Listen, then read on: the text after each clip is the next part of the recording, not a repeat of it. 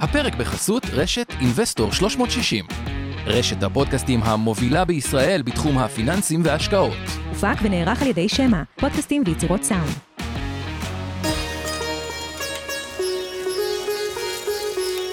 שלום, ני-האו, ברוכים הבאים לפודקאסט של להבין את סין. הערוץ שלכם לכל מה שצריך לדעת על המעצמה שתעצב את המאה ה-21. וברוכים הבאים לאינבסטור לייב. אה, אנחנו בפרק אה, משותף יחד עם אה, להבין את סין של יובל. מאחדים כוחות לרגל הצטרפותו של יובל והפודקאסט שלו להבין את סין לרשת הפודקאסטים שלנו באינבסטור 360. והערב יש לנו פרק מיוחד ומשותף עבורכם.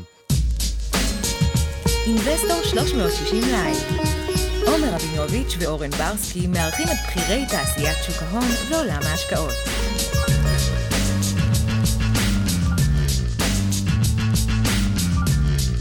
חושב ש, שבגדול כולם אה, אה, מבינים שעליבאבא, לפחות מבחינת תמחור, מאוד מאוד מאוד זולה, והסיכון פה הוא, הוא איזשהו סיכון סיסטמטי רגולטורי של, של הסינים, או נקרא לזה איזשהו אה, פרמיה הפוכה על חשדנות, או, או משהו כזה, אבל, אבל גם, צריך להגיד גם, עליבאבא זה לא כל הסיפור. זאת אומרת, עליבאבא באמת אה, אותנו כמשקיעים, שם גדול ומאוד uh, מעניינת אותנו וכולי, אבל יש עוד הרבה סיפורים uh, בהקשר הסיני, uh, דידי למשל, וכל חברות האדזוטק, ו- וגם כל הסיפור עם אברגרנד בחודשים האחרונים, ובכלל, מעין תחושה שבשנה, שנתיים האחרונות, משהו לא ברור uh, קורה שם, ו- ובשביל זה הבאנו uh, את יובל uh, לשיחה הערב, כדי קצת לשפוך אור על מה, מה באמת, מה הסינים רוצים, מעלה אה, כל מיני אה, אה,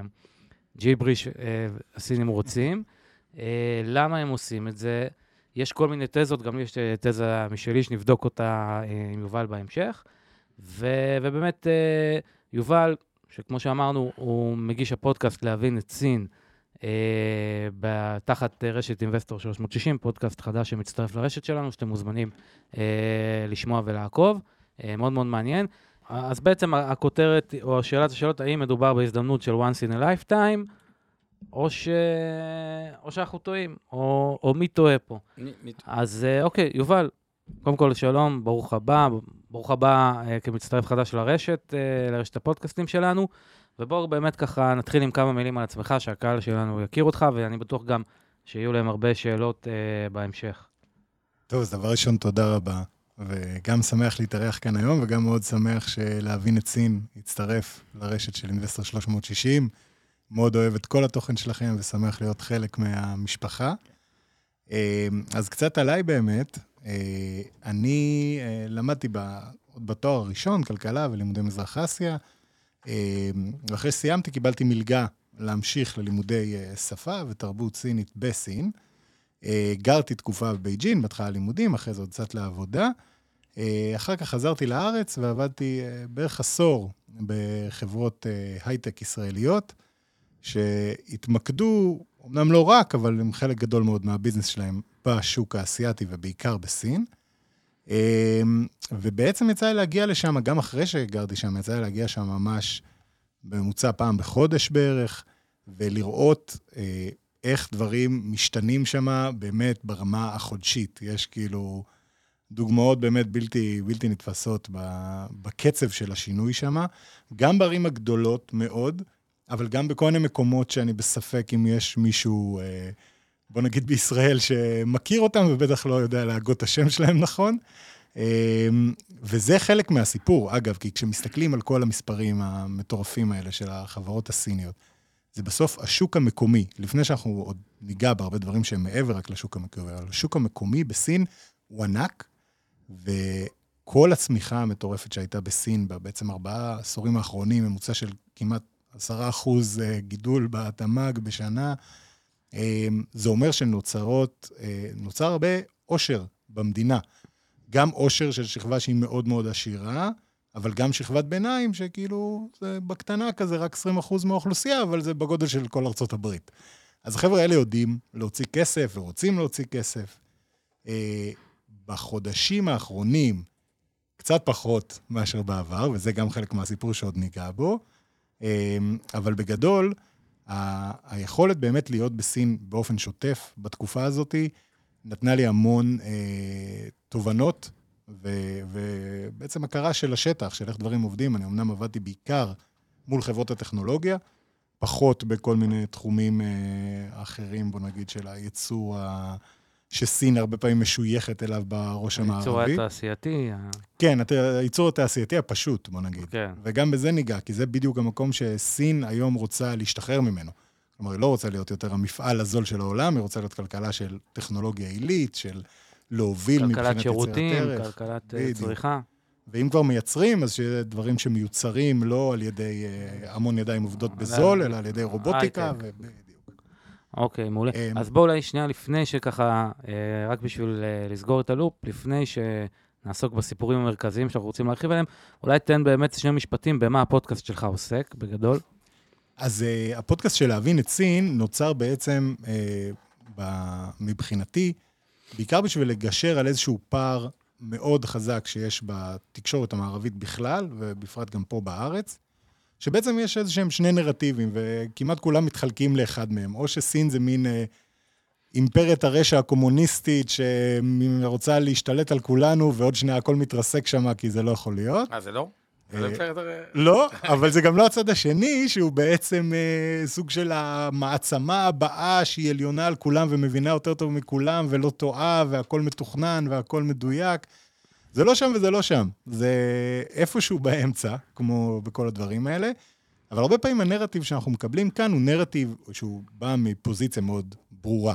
במיוחד בשנים האחרונות, כשיש את כל מלחמת הסחר בין ארה"ב לסין, פתאום נהיה איזשהו מצב כזה שהכל אה, מקוטלג תחת הענק הרשע שרוצה לנשל את ארה"ב מהמעמד שלה, כשבתכלס יש בסין המון המון המון רבדים, וכל מי שרוצה באמת להבין את סין, כמובן שהפודקאסט מתעסק המון בטכנולוגיה ובכלכלה ובדברים כאלה, אבל גם בהיסטוריה ובתרבות ובגיאופוליטיקה, ואיך סין בעצם מנסה ליצור לעצמה שווקים ברמה הגיאופוליטית בכל גיאופוליטיקה העולם. עכשיו, אה, הסיפור עם טיוואן הוא סיפור... אה, לגמרי, שזה גם סיפור סופר מורכב, כאילו, אה, יש לו שאותה, המון רבדים. נכון, שמעניין אותנו גם שמה הסיפור עם טיוואן Semiconductor, שמה, בטח זה גם מעורב באיזושהי דרך, אה, ואגב. טיוואן סמי קונדקטור, זה שאומרים שזה בגלל שהגיע למצב שלא משנה מה אתה צורך, אתה צורך אייפון, אתה צורך את הדברים האלה, היא כל כך חשובה לכלכלה העולמית, שזה הנס שלה. כי כאילו, האמריקאים, המחשבה שכל אייפון,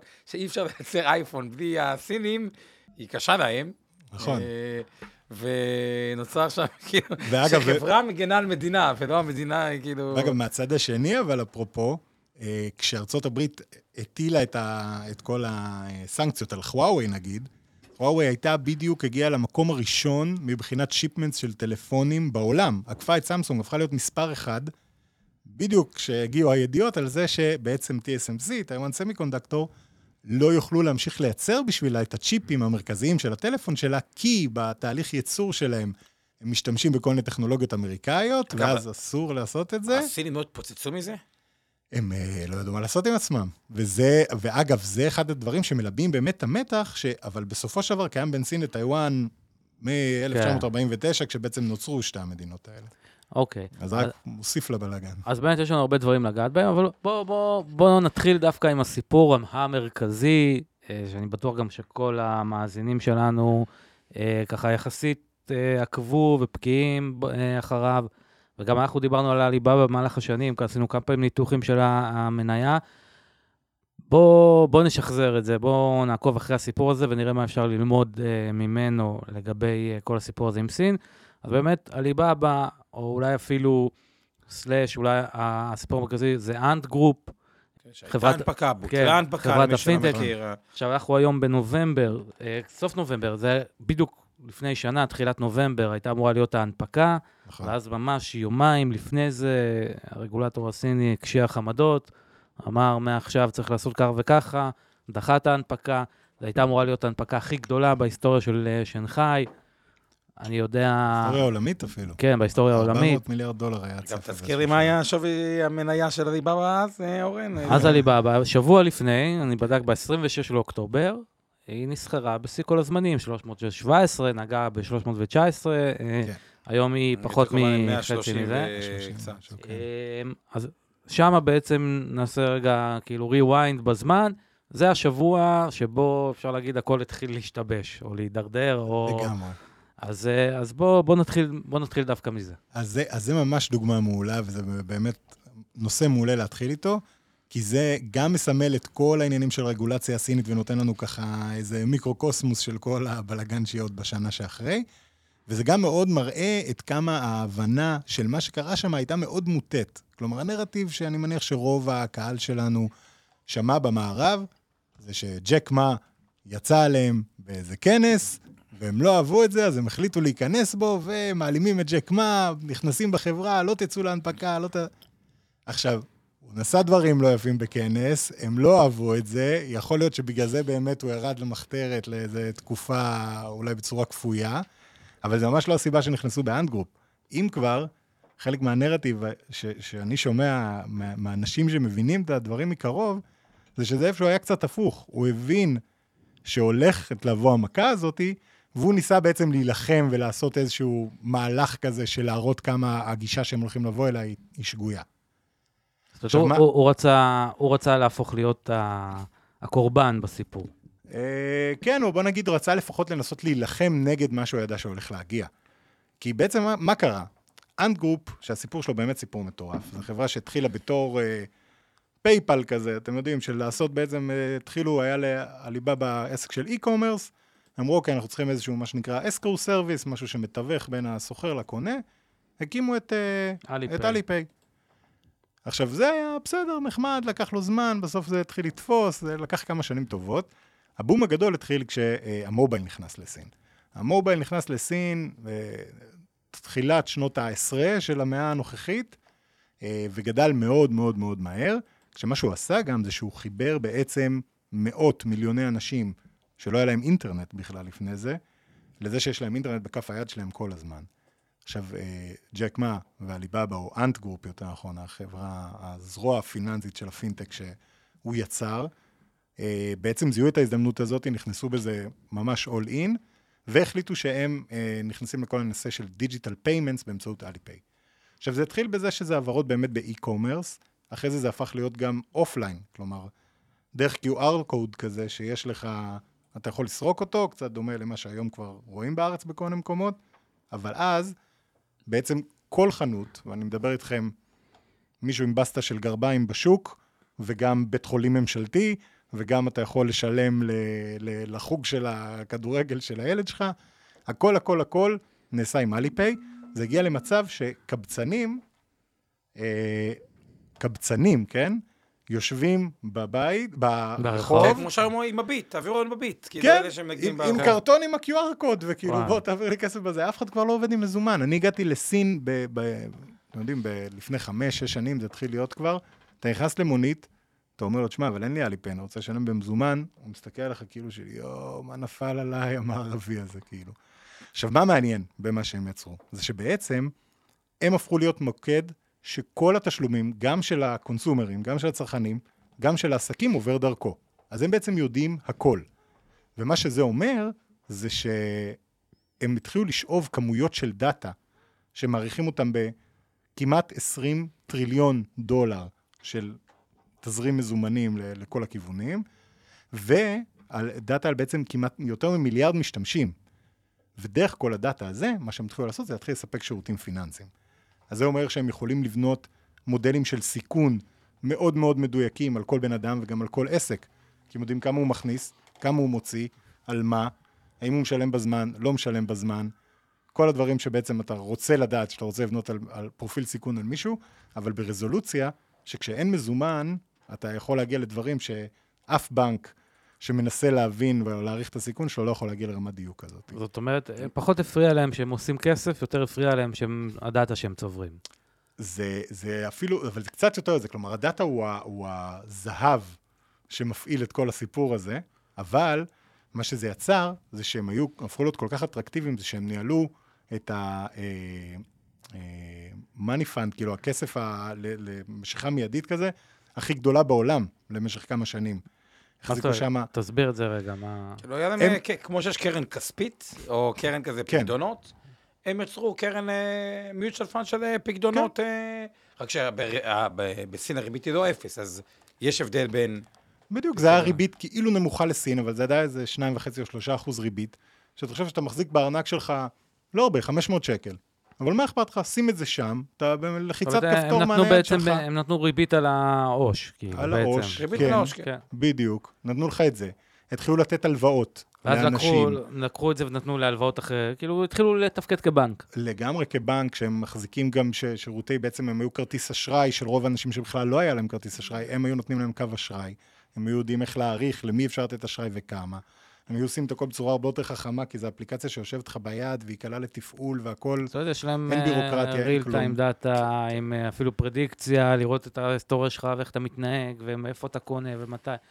בדיוק, הכל. ו- ומה שזה... אגב, זה קצת בכיוון, אתה אמרת בקטנה ככה PayPal, אז רק ככה כאנקדוטה, PayPal שווה 220 מיליארד דולר, שזה כמעט אה, היום שני שליש מעליבאבא, אבל אם אתה מסתכל על זה, גם האמצעי תשלום, זה קצת מזכיר את Square, נגיד, עם הכרטיס אשראי, רק שעם אה, ברקוד, אז שילוב, זה שילוב של אה, אה, Square, PayPal, אמזון אה, באיזשהו מקום, eBay, עליבאבא. אה, ולא יודע, eToro או משהו כזה, כי אתה יכול כן. להשקיע היה, בזה. היה, היה גם אה, מסחר במניות אז בעלים. היה אפשר גם, זה מה שהם התחילו באיזשהו שלב, הם התחילו לנצל את כל הדאטה הזה בשביל לפתוח אותו בעצם ל-third parties, והם התחילו להגיד גם לבנקים שהתחילו להלוות ערימות של כסף על בסיס, דרך הפלטפורמה של עליבאבא, כל הסיכון עליהם, לא על עליבאבא שרק, או על אנט גרופ שרק נותנת להם את, ה, את הדאטה. היא לוקחת אה, fees, service fees. נכון, כאילו, בדיוק.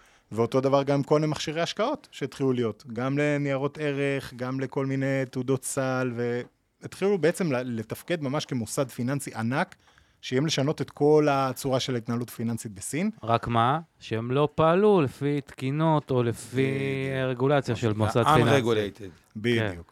עם ריתוק של הון וכולי, עם- עם הדרישה המבנית. בסין. אגב, זה באמת לא הוגן, זה לא פייר, מה נכון. זה, אתה נכון. בנק ברגולציה של בנק. נכון, והם, הרגולציה בסין דורשת מבנק להחזיק 30% ממה שהוא מלווה בהון זמין אצלו.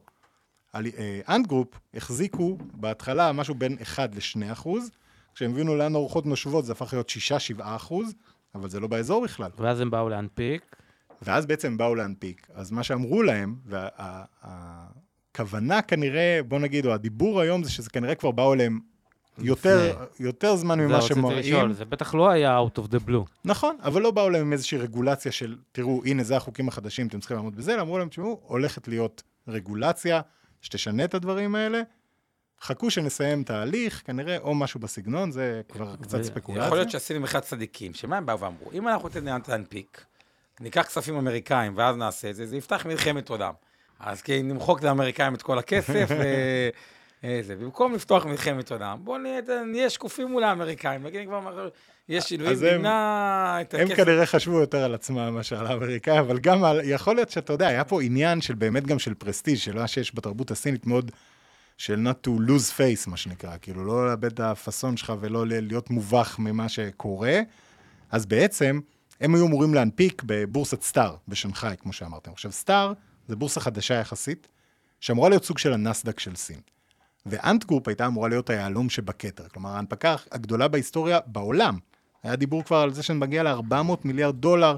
כל המשקיעים הכי גדולים בעולם עמדו בתור להיכנס שם, ואם עכשיו יוצאים להנפקה הזאת, הם מנפיקים ב-400 מיליארד דולר, ואז מגיעה הרגולציה הזאת, ואז המתנ... המניה מתרסקת ב-60 או 70 אחוז. זה יכול לאבד אובדן אמון בכל הבורסה הזאת. לגמרי, בדיוק. וזה היה החשש הגדול והסיבה לעצור את ההנפקה לפני, ולא לחכות עם הדברים האלה אחרי שזה יוצא לפועל. אז בעצם אתה אומר שיכול להיות שכל ה... קודם כל, מבחינת האזרח הסיני כביכול, זה נראה כמו צעד אה, שנועד להגן עליו. אה, גם כן, אה, ככה קצת ממה שאני יודע וממה שאני עוקב אחרי סין, אני גם יודע שמבחינת רמות המינוף של משקי בית פרטיים, הם הגיעו באמת לשיא כל הזמנים בתקופה הזאת, ו... וזה כבר יצא מפרופורציות והתחיל להשתולל, והסינים באמת רצו לעשות איזשהו מאמץ להוריד את, את רמות המינוף שאנשים לוקחים אה, על עצמם בכל מיני אה, דרכים והלוואות, ואז בעצם אפשר להגיד בצורה אה, יחסית אובייקטיבית, שבסך הכל זה על פניו לא נשמע כמו משהו רע. אני חושב שחד משמעית, בוא נגיד, למשקיעים בטווח הקצר, ברור שהיה שם הרבה מאוד דברים מאוד לא נעימים, אבל אם מסתכלים על זה מנקודת המבט הסינית, יש להם כמה בעיות רעות חולות בתוך הכלכלה והחברה שלהם, שמבחינתם הגיע הזמן לטפל בהם. וגם בתפיסה שלפני 20 ו-30 שנה, המחשבה הייתה שצריך לתת לכמה אנשים להתעשר קודם, לכמה חברות להתעשר קודם, לכל מיני גופים ואזורים שידחפו, כאילו יהיו הקטר שדוחף את הכלכלה קדימה, אבל באיזשהו שלב צריך לדאוג שיהיה שגשוג משותף ויותר איזון, ולנסות ליצור משהו שהוא קצת יותר שוויוני, שכאילו קצת עדיין קורץ למורשת כן, הקומוניסטית. שיש בזה היגיון, אגב. נכון, יש בזה גם היגיון כלכלי, כי בסך הכל סין היום נמצאת במה שנקרא ה-middle income trap, כאילו. הם בהיום מקום שהם לא באמת מצליחים, כלומר, אם הם לא, יהיה להם שוק צרכני מאוד חזק משל עצמם, אז הם עלולים להיתקע, להיות באיזושהי מין סטגנציה כזאת, ואחד הדרכים ש, שהממשל הסיני מאוד רוצה לקדם, זה בעצם לעודד צרכנות מקומית.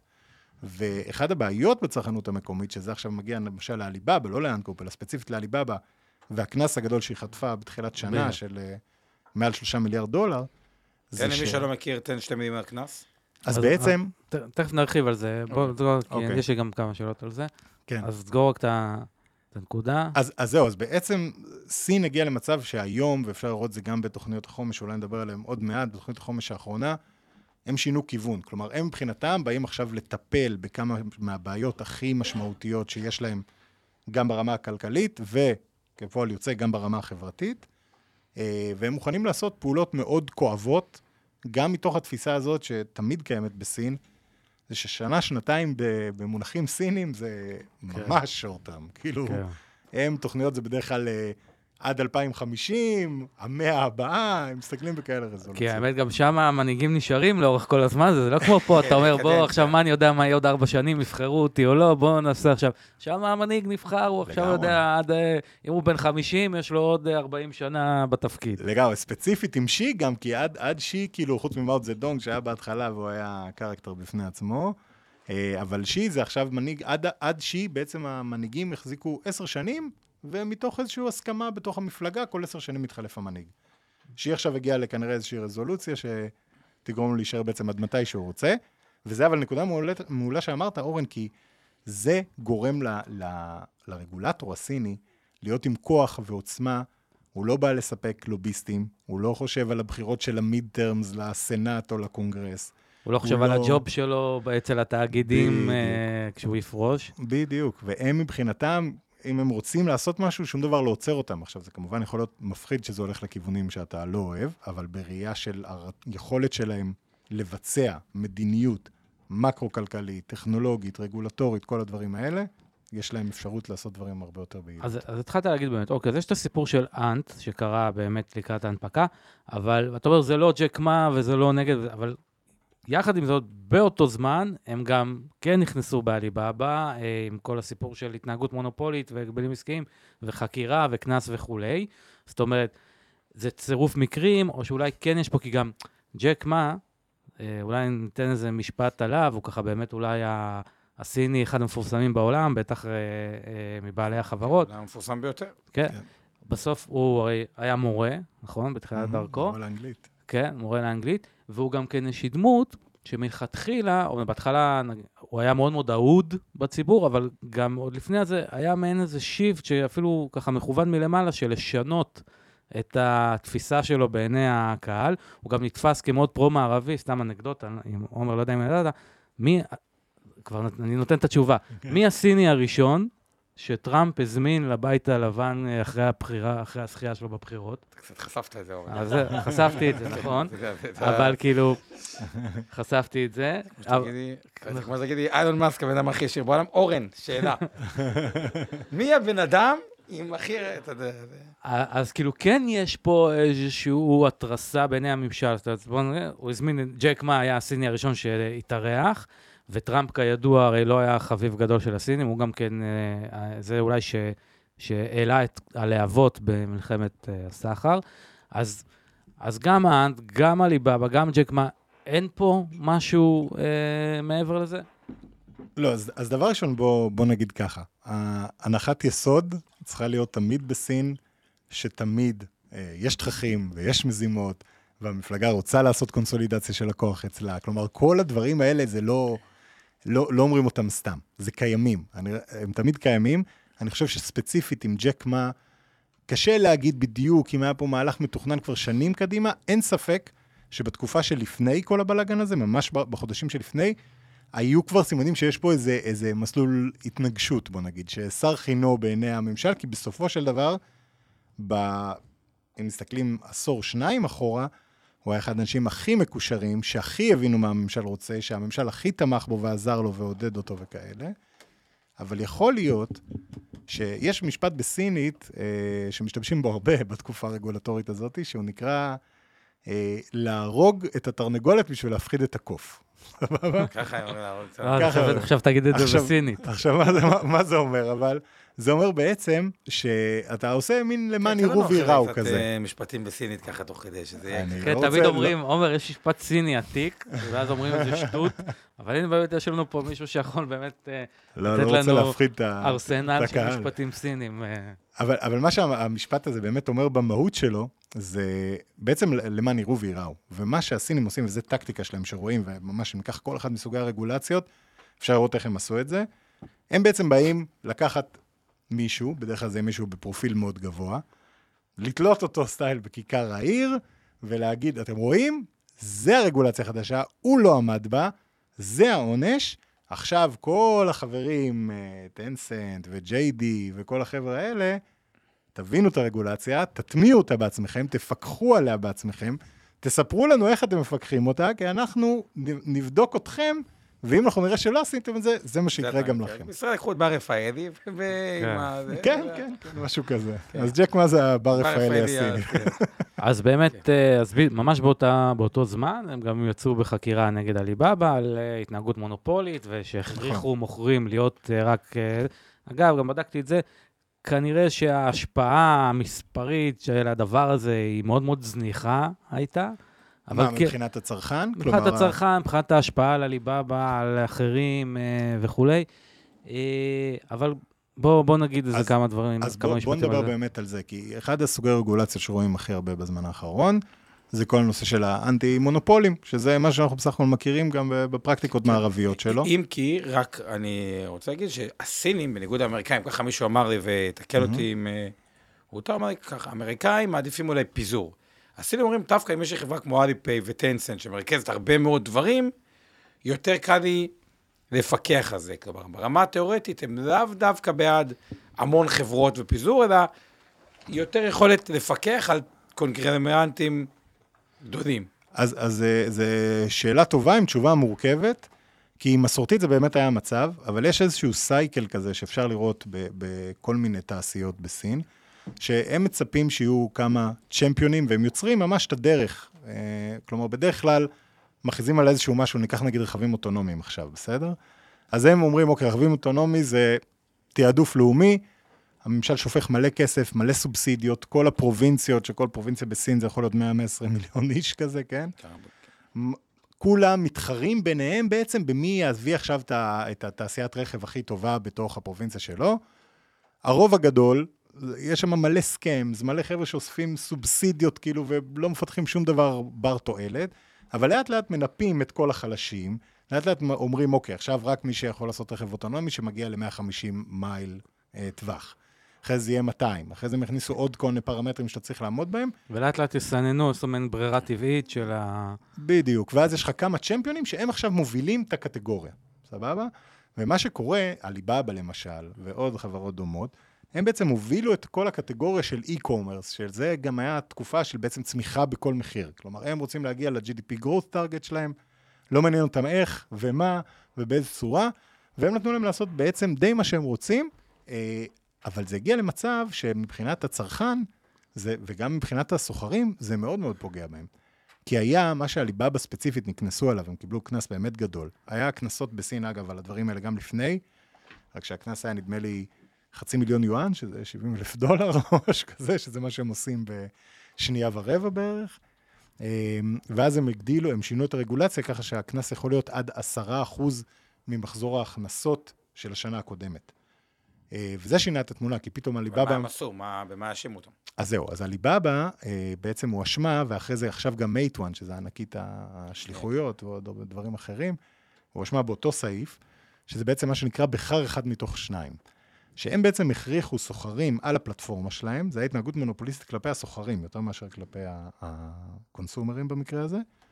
הם הכריחו אותם בעצם למכור רק בפלטפורמה שלהם. זאת אומרת שאם אתה סוחר שמוכר עכשיו איזושהי סחורה, אז אתה תהיה חייב לעשות את זה רק בטאובה או בכל מיני פלטפורמות של כלומר, עליבאבא. תיאורטית, אם בן אדם בארצות הברית יש לו סחורה שהוא מייצב, רוצה למכור נגיד קוסקו וטארגט ווולמארט, אין בעיה, וולמארט כאילו אומרים, או אצלי, או בשום מקום, ואני שחקן הכי גדול, אז כאילו... בדיוק, עכשיו, הם לא יכולים באמת להגיד לו לא למכור במקומות אחרים, אבל מה שהם עושים, אומרים, אוקיי, אתה לא תמכור, אה, אתה תמכור גם אצל אחרים, אז לא נקדם אותך באפליקציה, ניקח לך תעריפים יותר גבוהים, והם בעצם דואגים לזה שזה לא כדאי לו, והוא אגב, חייב להיות שם. גם אמזון עושים דברים די דומים בחלק מהתחומים. וגם את אמזון רוצים לקנוס, בוא, גם האמריקאים, כלומר, אה, אתה יודע. בסופו של דבר, הרבה. אבל מה- אתה לא רואה את אמזון נחתכת אבל- ב-50% בגלל זה. אבל, הם גם אה, לא קיבלו רגולציה כזאת אגרסיבית, נכון. כמו שנכנסו מהם בסין. כלומר, היום, אני לא חושב שיש פלטפורמה אחת שבסין, שבאמת תמשיך לאמץ את הפרקטיקה הזאת, כי היא יודעת שהיא הולכת לשלם על זה. ויותר מזה, מעבר לקנס הזה, היא גם מסומנת, ואז יכולים להיכנס בה בכל מיני דברים אחרים. אמ, יש עוד דבר מעניין בהקשר הזה, אגב, שהוא מעניין גם ל...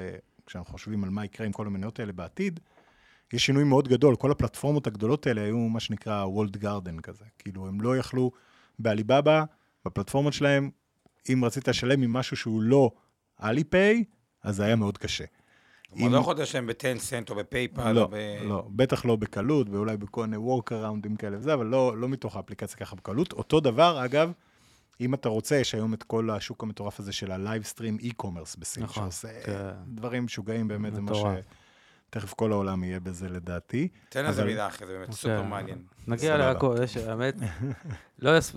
לא יחסר על מה לדבר, כן, כן. מקווה להספיק. אה, אמ, אבל שמה נגיד, אם אתה עושה אה, ב livestream e-commerce של עליבאבא, אתה לא יכול עכשיו לעשות לינק לחנות של JD, למשל.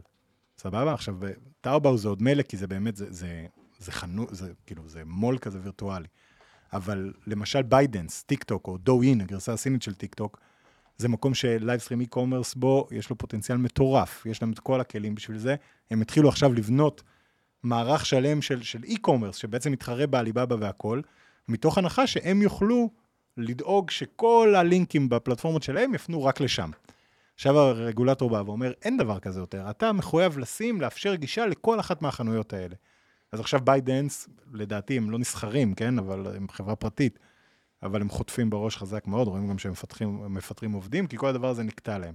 עכשיו, מבחינת הצרכן זה מעולה, כי בסופו של דבר, זה יותר אז- תחרות. אז ב- בסך הכל, אתה יודע, אפשר לבוא ולהגיד, שמע, הרגולטור הסיני דואג לאזרח הפשוט. לאזרח הפשוט. דואג לסינים, דואג לאזרחים שלו, משרת אותם.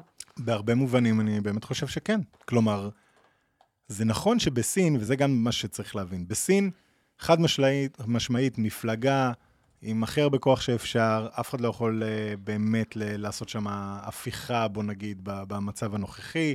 אין שום כוח פוליטי שמתחרה בה. אה, אגב, זה שהמנהיג שנשאר מעל עשר שנים, זה בהסכמה די רחבה, או שזה היה... כנראה שזה בסוג של הסכמה כפויה, אבל רשמית אין שם, היום שי ג'ינפינג עשה כל מיני מהלכים, והוא גם הצליח באמת, אה, גם מהלכים פוליטיים בתוך המפלגה, וגם ניקוי אורוות כזה, שמאוד כמובן שירת אותו.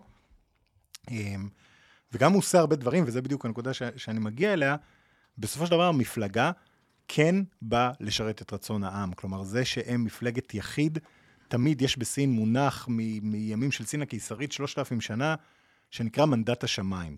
שזה מה שזה אומר, זה שזה השמיים מאפשרים לך לשלוט כל זמן שאתה ממלא את התפקיד שלך. כקיסר בצורה איכותית וראויה, ודואג לעם שלך, ודואג הוא למדינה, אהוב שם? ושומר עליה. אוהבים אותו? ברמה הפופולרית, זה נראה שהוא מאוד אהוב שמה. קשה מאוד לדעת, אתה יודע, באמת נתונים אמיתיים במדינה, במדינה כמו סין, אבל אני יכול להגיד שאפילו מסינים מה שאני זה ברמה מכיר... הפופולרית? העיתון שהוא אה, בעלים שלו אומר שהוא לא, טוב, זה, זה ברור, זה- אבל לא, גם, גם אנשים היום שאני מדבר איתם, כמעט כולם יש להם דעה חיובית עליו, סינים. אה, אני לא יודע כמה מהם מפחדים להגיד לי את האמת וכמה לא, אבל גם חבר'ה כאלה שאני סומך עליהם ב-100% שיש לנו שיחות מאוד מאוד פתוחות, גם אלה שלא אוהבים הרבה מאוד מהדברים שלו, מחזיקים ממנו מנהיג יעיל, אפקטיבי.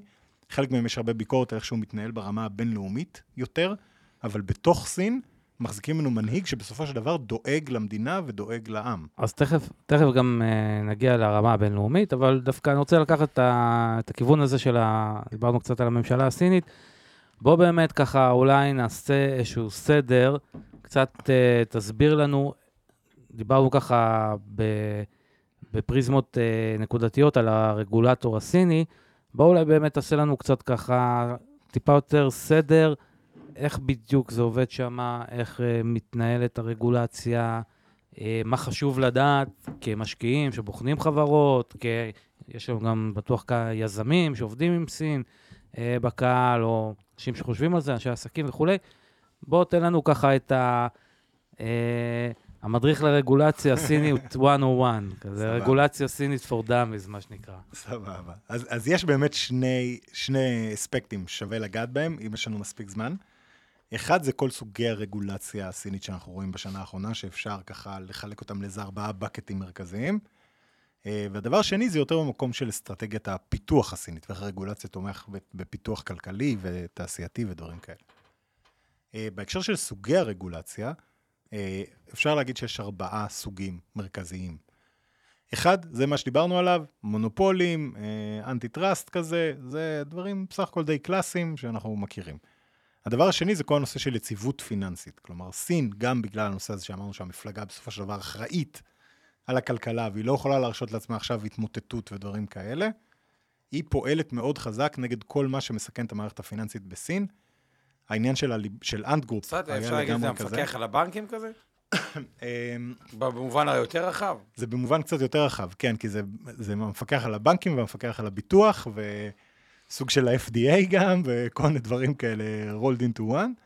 אמ, אבל אה, בהקשר הזה, גם מה שהיה עם אנגרופ, היה לגמרי מבחינתם סכנה למערכת הפיננסית, כלומר, כמו שהיא מתנהלת היום. כל הבנקים כבר היו חשופים ל Ant Group, אם Ant Group הייתה נופלת, כולם היו נפגעים. אמ, והדבר השני זה למשל מה שראינו בכל נושא הקריפטו, שבו הם פשוט החליטו שהם מעלימים את התעשייה הזאת מסין. והיא באמת וזה... נעלמה מסין? אז כמו בקריפטו, קשה לדעת באמת כל מה שקורה, וזה גם, אגב, היה אחת הסיבות הגדולות לזה שהם לא רצו את זה, כלומר, מבחינתם זה מנגנון להלבנת כספים, להוצאת כספים מהמדינה, וכל מיני דברים שלא יכולים לפקח. בואו, הקריפטו כקונספט, הוא קורא תיגר על סוברניות של מדינה ועל ממשל מרכזי, וזה משהו שהסינים, יהיה להם, לא, לא יכולים לחיות איתו כאג'נדה, זאת אומרת, לא יכולים אפילו לפתוח את הפתח, כי זה במהות שלו, ברובד הפילוסופי הכי עמוק, זה התנגשות. נכון, נכון מאוד, וכבר זה בעייתי מבחינתם. הם ציטטו כל מיני דברים שהם כמובן יותר נחמדים קצת, או יותר אה, נאורים, בוא נגיד. שאחד זה זה שזה מכשיר אה, שהוא מאוד מסוכן, כי הוא מאוד ספקולנטי. כן, תירוצים למה לא זה כאן. דברים כאלה. אנחנו לא רוצים שכל העשירים יבריחו את הכסף לארה"ב ויברחו עם זה, אם יום אחד כן, נרצה. זה כנראה אחת הסיבות. אחרים או דברים כאלה, אז בואו... אני חושב שהכסף יהיה בבנק בסין, ולא כן, כן, שנוכל לשים עליו ידיים. גג בארנק הדיגיטלי שלנו. גם יש שם תרבות, תגן אותי אם אני טועה, שכאילו אומרים... לבעלים של החברה, זה לא כמו האמריקאי טראמפ, תפשוט שש חברות והכל סבבה. כן. החברה וראינו את זה עם Evergrande, בבעיה, תביא כסף מהבית. כן, וכאילו... יש, יש, אה, יש הרבה יותר עניין של, אוקיי. אה, של אחריות אישית של המנהלים, במיוחד אם זה בדברים שיוצרים risk שהוא כבר ברמה כן. מדינית, או פוגעים בחברה. אז זהו, אז, אז בארצות הברית זה הרמת מסך, זה, או בישראל זה לקחת את היחיד ולנסות, כן. לך לך, שם זה הרמת מסך במובן. לא, הבעלים של Evergrande עכשיו מוכר מניות כדי כן. לשלם מהכיס שלו את תשלומי הריבית. אבל בואו רגע, אז דיברנו על אחד, זה ה antitrust. כן. שתיים, אמרנו... יציבות פיננסית. יציבות פיננסית. שלוש, הוא נושא סופר מעניין, וזה לדעתי עוד נראה מלא התפתחויות שלו בשנה, שנה, שנתיים הקרובות, זה כל נושא הדאטה. הסינים מתייחסים לדאטה כאל אה, הנכס הכי אסטרטגי שאפשר לעבוד עליו היום. הם, מבחינתם זה משאב לאומי אסטרטגי. כלומר, זה, זה משהו שהם רואים אותו בתור אה, לא רק משהו שכמו שמסתכל במערב, שבו אני יכול למכור לך יותר פרסומות, ומותאם אישי, ופרסונליזציה וכאלה, שזה כאילו הקונספט, ברור שאפשר לעשות עם זה הרבה יותר דברים גם במערב, גם במערב מתייחסים לזה ככה, אבל שם ממש מתייחסים לזה כבר ברמה, ברמה המדינית. דאטה שנאסף בסין זה נכס של סין. עכשיו, זה לא נכס של המדינה בלבד, בפרט, וזה אומר שעכשיו הכל מולאם, אבל הם כן מסתכלים על זה בתור זה שהדאטה הזה, אה, הם בעצם החליטו לקטלג אותו לשלושה סוגים. סוג אחד זה דאטה שהוא מה שנקרא פרטי, אישי, כמו GDPR, יצרו חוק שנקרא PIPL, הגנה על פרטיות. בדיוק, לוקחים את זה מאוד ברצינות. אה, באמת, כאילו, זה לא, לא רק אה, מס שפתיים, לוקחים את זה מאוד ברצינות. היה על זה גם הרבה בלאגן בציבור הסיני וכל מיני אה, התרעמויות על הנושא הזה. לקחו את זה ברצינות, זה מידע פרטי. סוג נוסף זה מידע שהוא רגיש לביטחון הלאומי, שזה בסין דבר שהוא מאוד אה, רחב אה, וגדול, אבל כל הדברים שנכנסים משני ה buckets האלה, הם לא נוגעים בהם, או האפשרות לעשות את הדברים מאוד מוגבלת. הדבר השלישי הוא מעניין, כי כל מה שהוא לא נופל בשני ה buckets האלה, הוא בעצם הופך להיות, אה, על פי התפיסה הסינית עכשיו, נכס שצריך להיות זמין לציבור, או לפחות לחברות הסיניות. מה זה אומר? זה אומר שעכשיו עליבאבא, Tencent, ByteDance, כל מיני חברות כאלה שאוספות ערימות של דאטה, הן יהיו חייבות הכלל. לחלוק אותו. אומרת, אבל הם יקבלו איזה כסף, או ש... יפה, אז זו שאלה מעולה. אז, אז בעצם הופכים את זה ממש לנכס הוני מדיד. כלומר, זה, זה מבחינתם ה... זאת אומרת, אתה חייב החזון. לשתף את הדאטה, בואו עכשיו נחשוב על הפורמולות, איך נכון לפצות אתכם, אספתם אותו, בכל זאת נכון, השקעתם. הקימו, הקימו בורסות שהולכות לסחור בדאטה סטים, בערימות של דאטה. עכשיו, כרגע הבורסות האלה עוד לא באמת הפכו להיות משהו אה, מאוד חזק, זה בעיקר אה, גופים ממשלתיים שעובדים שם, אבל כן יש כוונה להפוך את זה למכשיר פיננסי, שעל בסיס הדאטה הזה עכשיו, אם, עכשיו יש לו מחיר, יש בורסה, יש לו שוק שמגדיר מחיר שוק של הדבר הזה. אז עכשיו אתה יכול להגדיר גם כמה כל הדאטה שיש ל Ant Group שווה, כמה כל הדאטה שיש לעליבאבא שווה. ואז כמה... אם אתה רוצה לעשות שימוש בו, אתה צריך לשלם ולקבל אה, נכון. גישה למה, למה שאתה צריך. בדיוק, הם- שיהיו אגב גם כל מיני החרגות בהקשר של אסטרטגיית פיתוח שלהם, של עכשיו סטארט-אפים צעירים, רוצים לעודד אותם, במקום לתת להם שלהם, כסף, כן. קחו עכשיו ערימות של דאטה שאין שום סטארט-אפ, שהוקם לפני חודשיים או שנתיים בעולם, שהגיע לכאלה כמויות של דאטה, אבל הם יכולים להגיע לזה, וזה יוצר טכנולוגיות מבוססות אינטליגנציה, אינטליגנציה מלאכותית, הרבה ה- יותר איכותיות, הרבה יותר זאת חזקות. אומרת- כלומר, מה שאתה אומר, שהרצון של הסינים אה, להוביל בתחום של AI, מהמם. כמו בעוד כמה תחומים, הם אומרים, בואו נייצר את הדאטה הכי טוב, וזה יהיה הקרקע הפורה ביותר. זאת אומרת, ל- הם רותמים את זה ל- לסך המאמצים שלהם כאומה הסינית. בדיוק. אה, זה חלק מה... גם גם ברמה הלאומית. מאוד, אה, מאוד חכם. אני גם... לדעתי זה אה, מאוד חכם, ולדעתי זה מודל שכאילו יהיה קצת קשה למערב לעכל את זה ולהודות בזה, אבל זה בסוף סוג של... אז תראה, משהו שנראה בעוד למה- מקומות. אני מניח שהם גם כן. כן אה, ייתנו הנחיות איך לאסוף את הדאטה, איך לשמור עליו, איך יש, אה, יש לאחסן כבר, אותו. נכון. כי תשמע, זה מעניין. קח למשל, מהו מאגר המידע הכי גדול בעולם היום? הפעם אני לא, לא עונה על ה- זה, אני שואל את החידה. אז אם אתה לא... אז נו, ד- ד- גוגל. גוגל. כן. עכשיו, מי מפקח על גוגל? איך הם מאחסנים את המידע הזה? מי שומר עליו? לא, מי יש גם לו גישה? כן, גם אין, שום גוף שמפקח על זה. אז ככה שאני... מצד שני, לבוא לגוגל, האמת זה קונספט מעניין. בואו, המדינה אומרת, קחו עכשיו חמישה מיליארד דולר בשנה, אבל שכל הדאטה שלכם יהיה פתוח, שכל הסטארט-אפים יוכלו להשתמש בו ולהקים עסקים שיתחרו דברים. אז תראה, אני, זה אני חושב קונספט. שהמערב הוא לא לגמרי רחוק משם. קח למשל עכשיו את השינוי שאפל עשו, שהם נותנים לך לבחור אם הדאטה שלך ישותף אה, על ידי גורמים מסחריים. כן, אבל זה ברמה הפרטית. ברמת, הק- זה שונה, למה? נכון. סין, מה הם באים ואומרים לפי מה שאומר? אני ברמת ה cluster. מה הכוונה? אני לא חושב את המידע הפרטי שלך, אני לוקח נגיד אה, 100 אלף איש ב-40 ודברים כאלה, ו- ואת זה נותן בלי לשאול אותך. כי ברמת ה cluster אתה, אתה לא חושף נכון. על בן אדם. נכון, אבל זה גם כן ההבדל בין האינדיבידואליזם של המערב לעומת אה, הקולקטיביזם הסיני, שרואים את המאמץ כמשותף. אבל מה הנקודה שאני רוצה להגיד? שזה שלב ראשון. בשלב הבא תבוא אפל או גוגל ויגידו לך, תשמע, בוא נשלם לך. אל תחסום את הזה, אני אשלם לך, כדי שאני אוכל, כדי שאוכל אבל- אבל לפרסם לך. אבל נגיד סתם, שאלה. מאוד מעניינת שחשבתי עליה בישראל. בישראל יש לך, זה המקום היחידי בעולם, שיש לך מה שנקרא grave to, אה, לא, אה, scale to, נו איך, ב- מישהו שנולד. cradle to grave. cradle to cradle, כן. כלומר, מאוחדת, לאומית, נכון, נכון. ומכבי, אלה המקומות היחידים על פני כדור הארץ, שיש את כל הדאטה. עכשיו, תחשוב תיאורטית, מדינת ישראל הייתה באה ואומרת דבר הבא, אני רוצה להיות מה- מה- מהפכת AI בתחום הרפואי. הרפואי. אני עכשיו לוקחת את כל מיני, לא ברמה הפרסונלית על הבן אדם הפרסונלית. כל מי שהיה לו סכרת, גם איך הוא נולד, מה קרה לו, מה לאורך הדרך, שופכת אותו למקום אחד. עכשיו אתם, כל החברות תרופות בעולם, כל הסטארט-אפים, קחו את הדאטה הזה, ותמצאו הקשרים, ותמצאו פתרונות ותמצאו תרופות. אה, למה לא בעצם? אגב, אני רק אגיד, כי- מאיתנו, כי היה ספציפית- גורם לישראל, נגיד, בהקשר הזה להתפוצץ. ואגב, ישראל מאוד חזקה בכל הנושא של מה שנקרא digital health, ויש פה סטארט-אפים מעולים שמתעסקים בזה, גם כי היה להם הרבה מאוד שיתופי פעולה עם קופות חולים פה, היה והיה להם גישה. לדאטה, מדהים, נכון, זה, זה בדיוק נכון.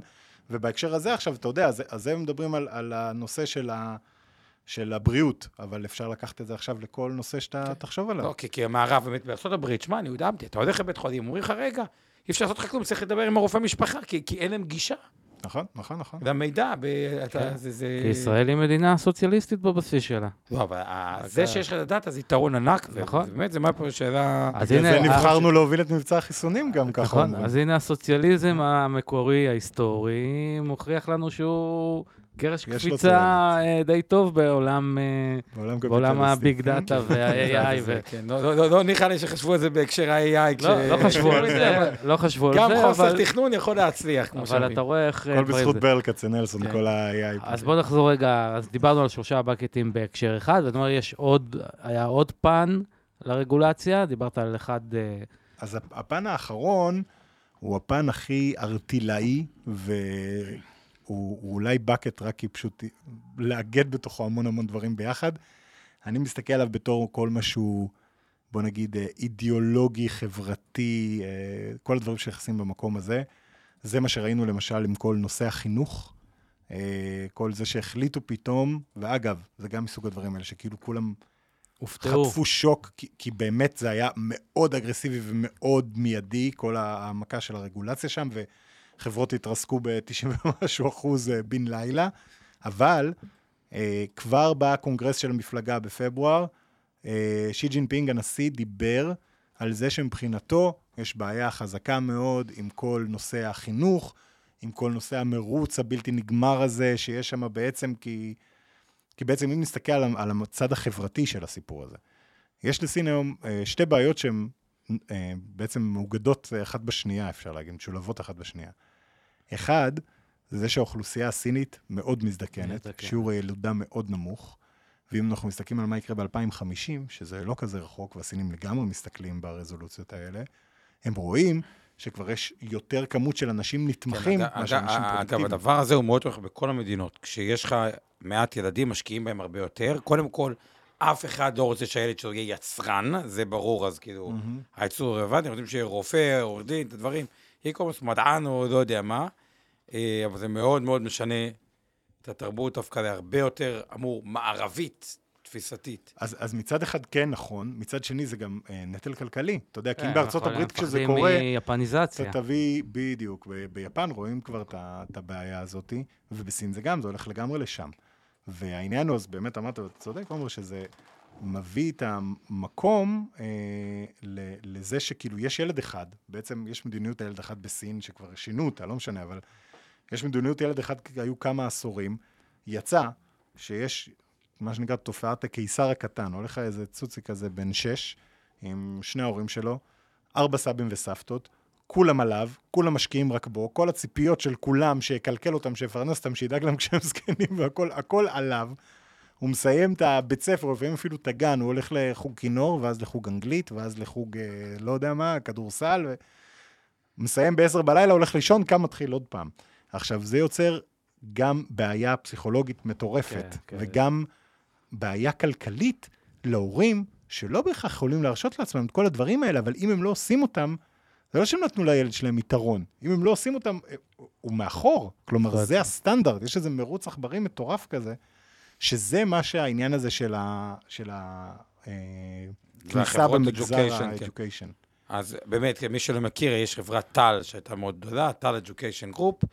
מתחילת השנה נפלה במינוס היא הגיעה ל- 92.85 אחוז. היא הגיעה הגיעה ל-90 דולר וירדה עד ל-4, ונשארת על 4 במשך תקופה, אבל בשבועות האחרונים התחילו רינונים, קודם כל הם החליפו את ההנהלה, מהמם. נכון? שיכול להיות שההנהלה החדשה הגיעה בהמלצות, אולי, אני לא יודע, אני משער לעצמי, לא מופרך. הגיעה בהמלצות של המפלגה, והפלא ופלא, אה, יצאו בהודעה שכן יספקו למספר חברות רישיון לעסוק בדבר, כאשר... כן, אבל זה לא מנחם, מי שהפסיד 92 אחוז והמנהל הייתה בחודש האחרון 15 אחוז, אז הוא מופסד רק 87 אחוז. לא, בסדר גמור, אבל מי שמגיע עכשיו ואומר, רגע, יש פה, קורה משהו. לא, בסדר.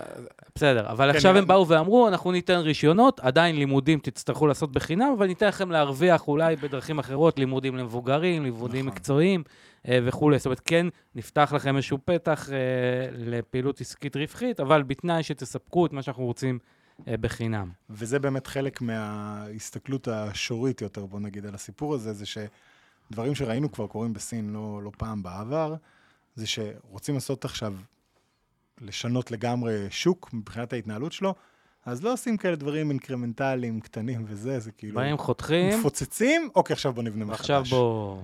בדיוק. אז. אז uh, רואים שהם כבר באמת, כמו שאמרת, עושים קצת סימנים של, אוקיי, זה לא יהיה כזה גורף. כנראה שאותו דבר אנחנו נראה גם בשוק הגיימינג למשל, שהוא שוק ענק בסין. ו...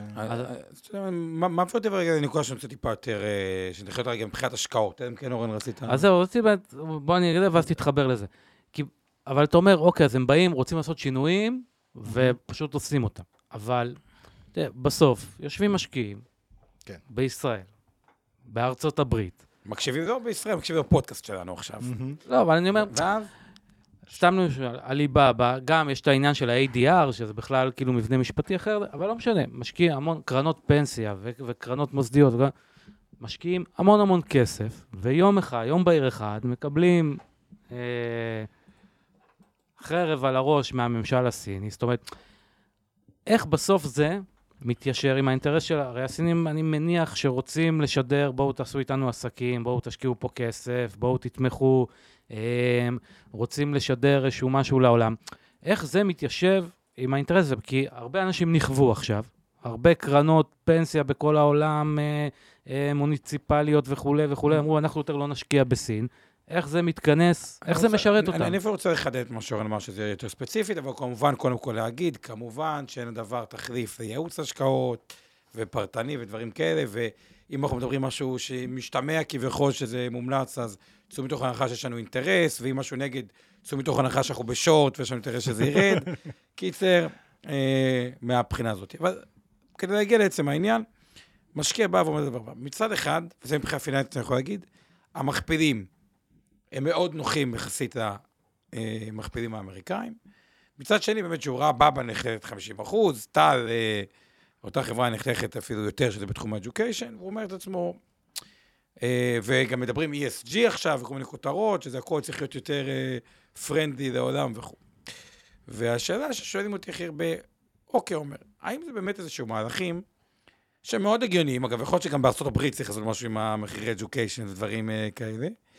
הם עשו את מרבית המהלכים, ומפה השוק מעניש אותם יתר על המידה, כי כשלא מבינים משהו, בדרך כלל שוק ההון מעניש יתר על המידה. אבל צריך איזשהו היגיון. אז בסך הכל הסינים הם פרו שוק ההון, גם אין להם בעיה שירוויחו, גם הפנסיות שלהם, אני מתאר, אה, או ששלטים ב...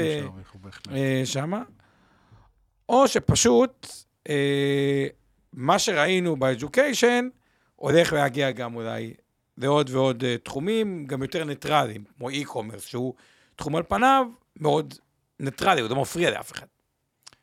נכון, אז, אז, אה, אז שאלה טובה, מורכבת, אין לה תשובה פשוטה לצערי, אבל אה, אני יכול להגיד איך אני רואה את הדברים האלה, וכמובן עם ה disclaimer שנתת קודם, עומר, אה, ואני גם ספציפית, גם באופן אישי, יש לי כל מיני אינטרסים והשקעות במקומות האלה. אה, מה שברור לגמרי, חד משמעית, זה שהשנה, שנתיים הקרובות, לפחות, זה המון המון אי-ודאות. כלומר, מי שבא עכשיו לעשות מהלך חד משמעי של אה, לצאת ולהיכנס, לעשות trading כאילו בשנה, שנתיים הקרובות, אין לי שום דבר חכם להגיד לו, כאילו, באמת.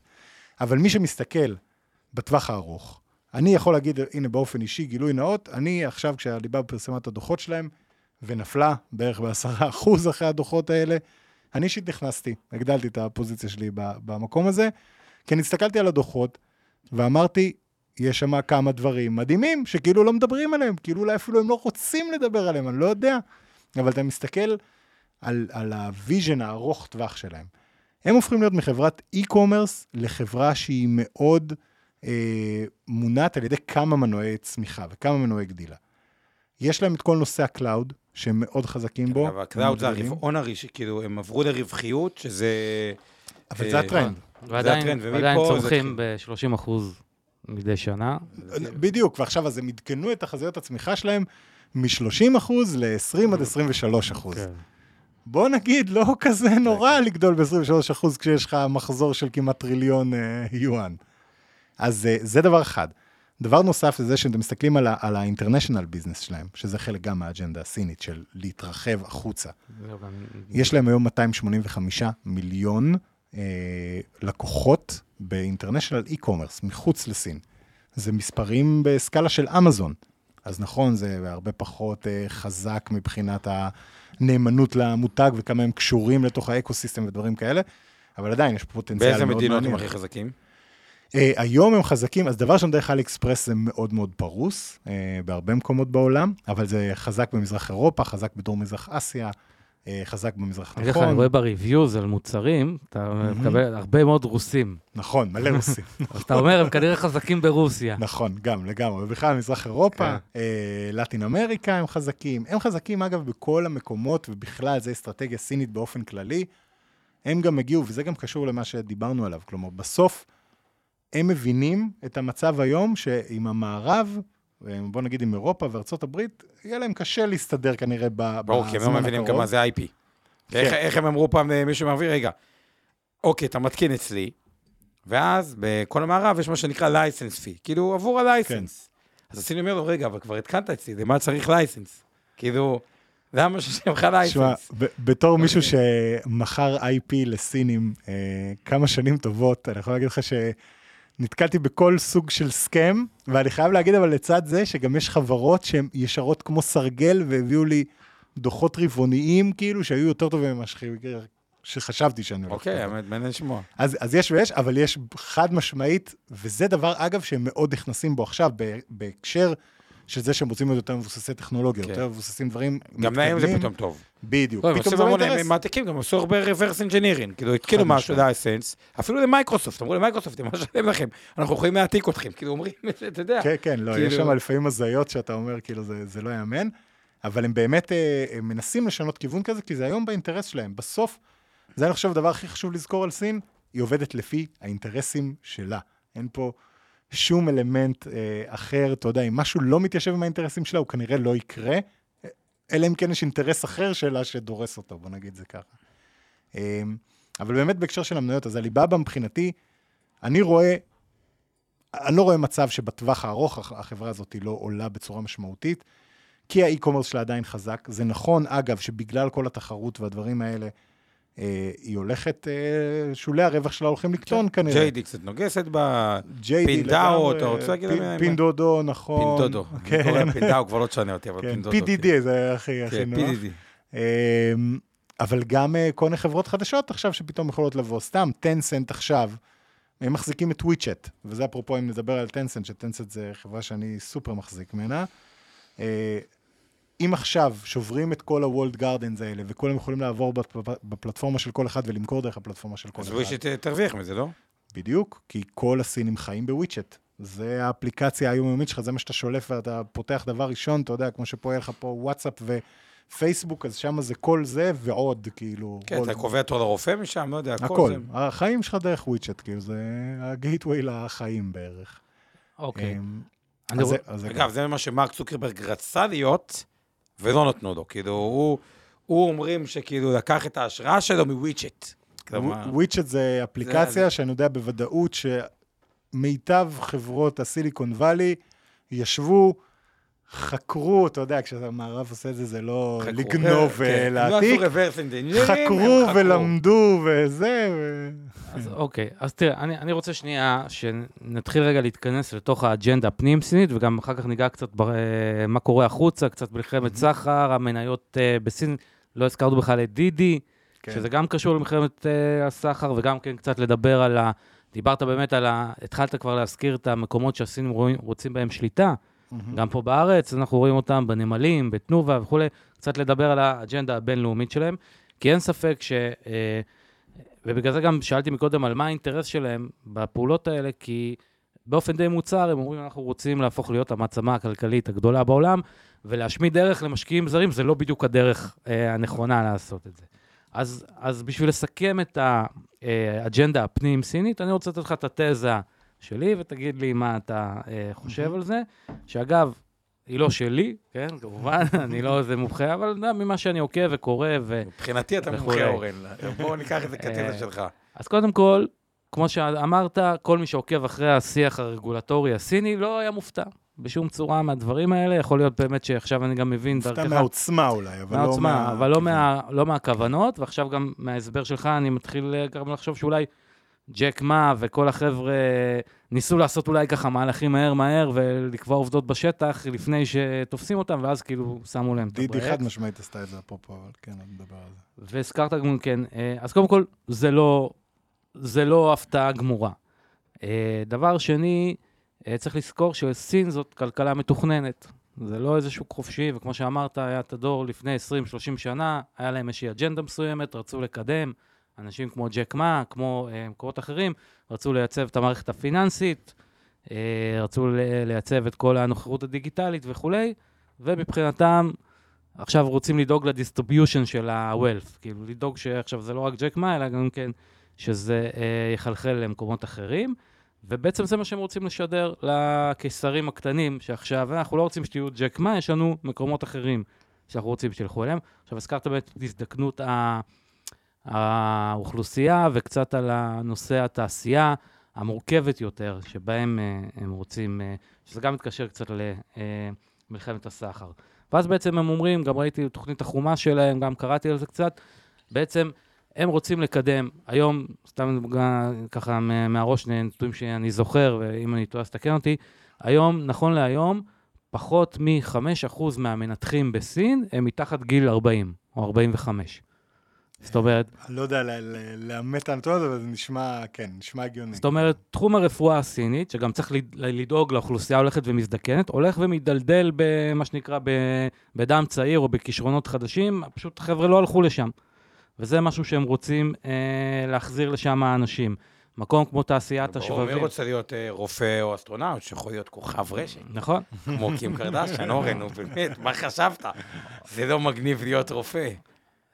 לגמרי. אז זה אחד מה, מהדברים. זאת אומרת, אם זה יימשך ככה, בעוד כמה שנים לא יהיה מי שיטפל באוכלוסייה, בטח המזדקן. גם כן ראיתי, אה, קראתי באיזשהו מקום נתון על זה שיש אה, ניתוחים רובוטיים היום, יש תחומים שבהם בארצות הברית כבר 5-10% מהניתוחים נעשים על ידי רובוטים, כשבסין זה פחות מ-1%. זאת אומרת, יש פה פער מאוד מאוד גדול שהם רוצים להשלים.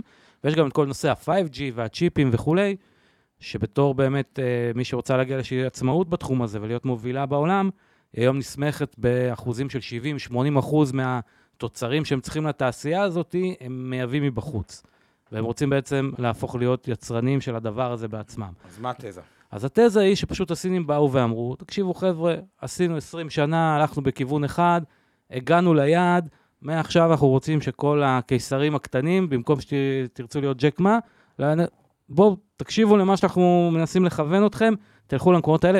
גם ההשקעות שלהם והרגולציה התומכת, כמו שאתה אומר, הם מסמנים את הדרך ואז שופכים כסף על מי שמגיע, היא למקומות האלה. זאת אומרת, היא פחות עכשיו למערכת הפיננסית, פחות לגיימינג, גם גיימינג הם עכשיו אה, התחילו ו- לעשות הגבלות, כמה מותר וזה.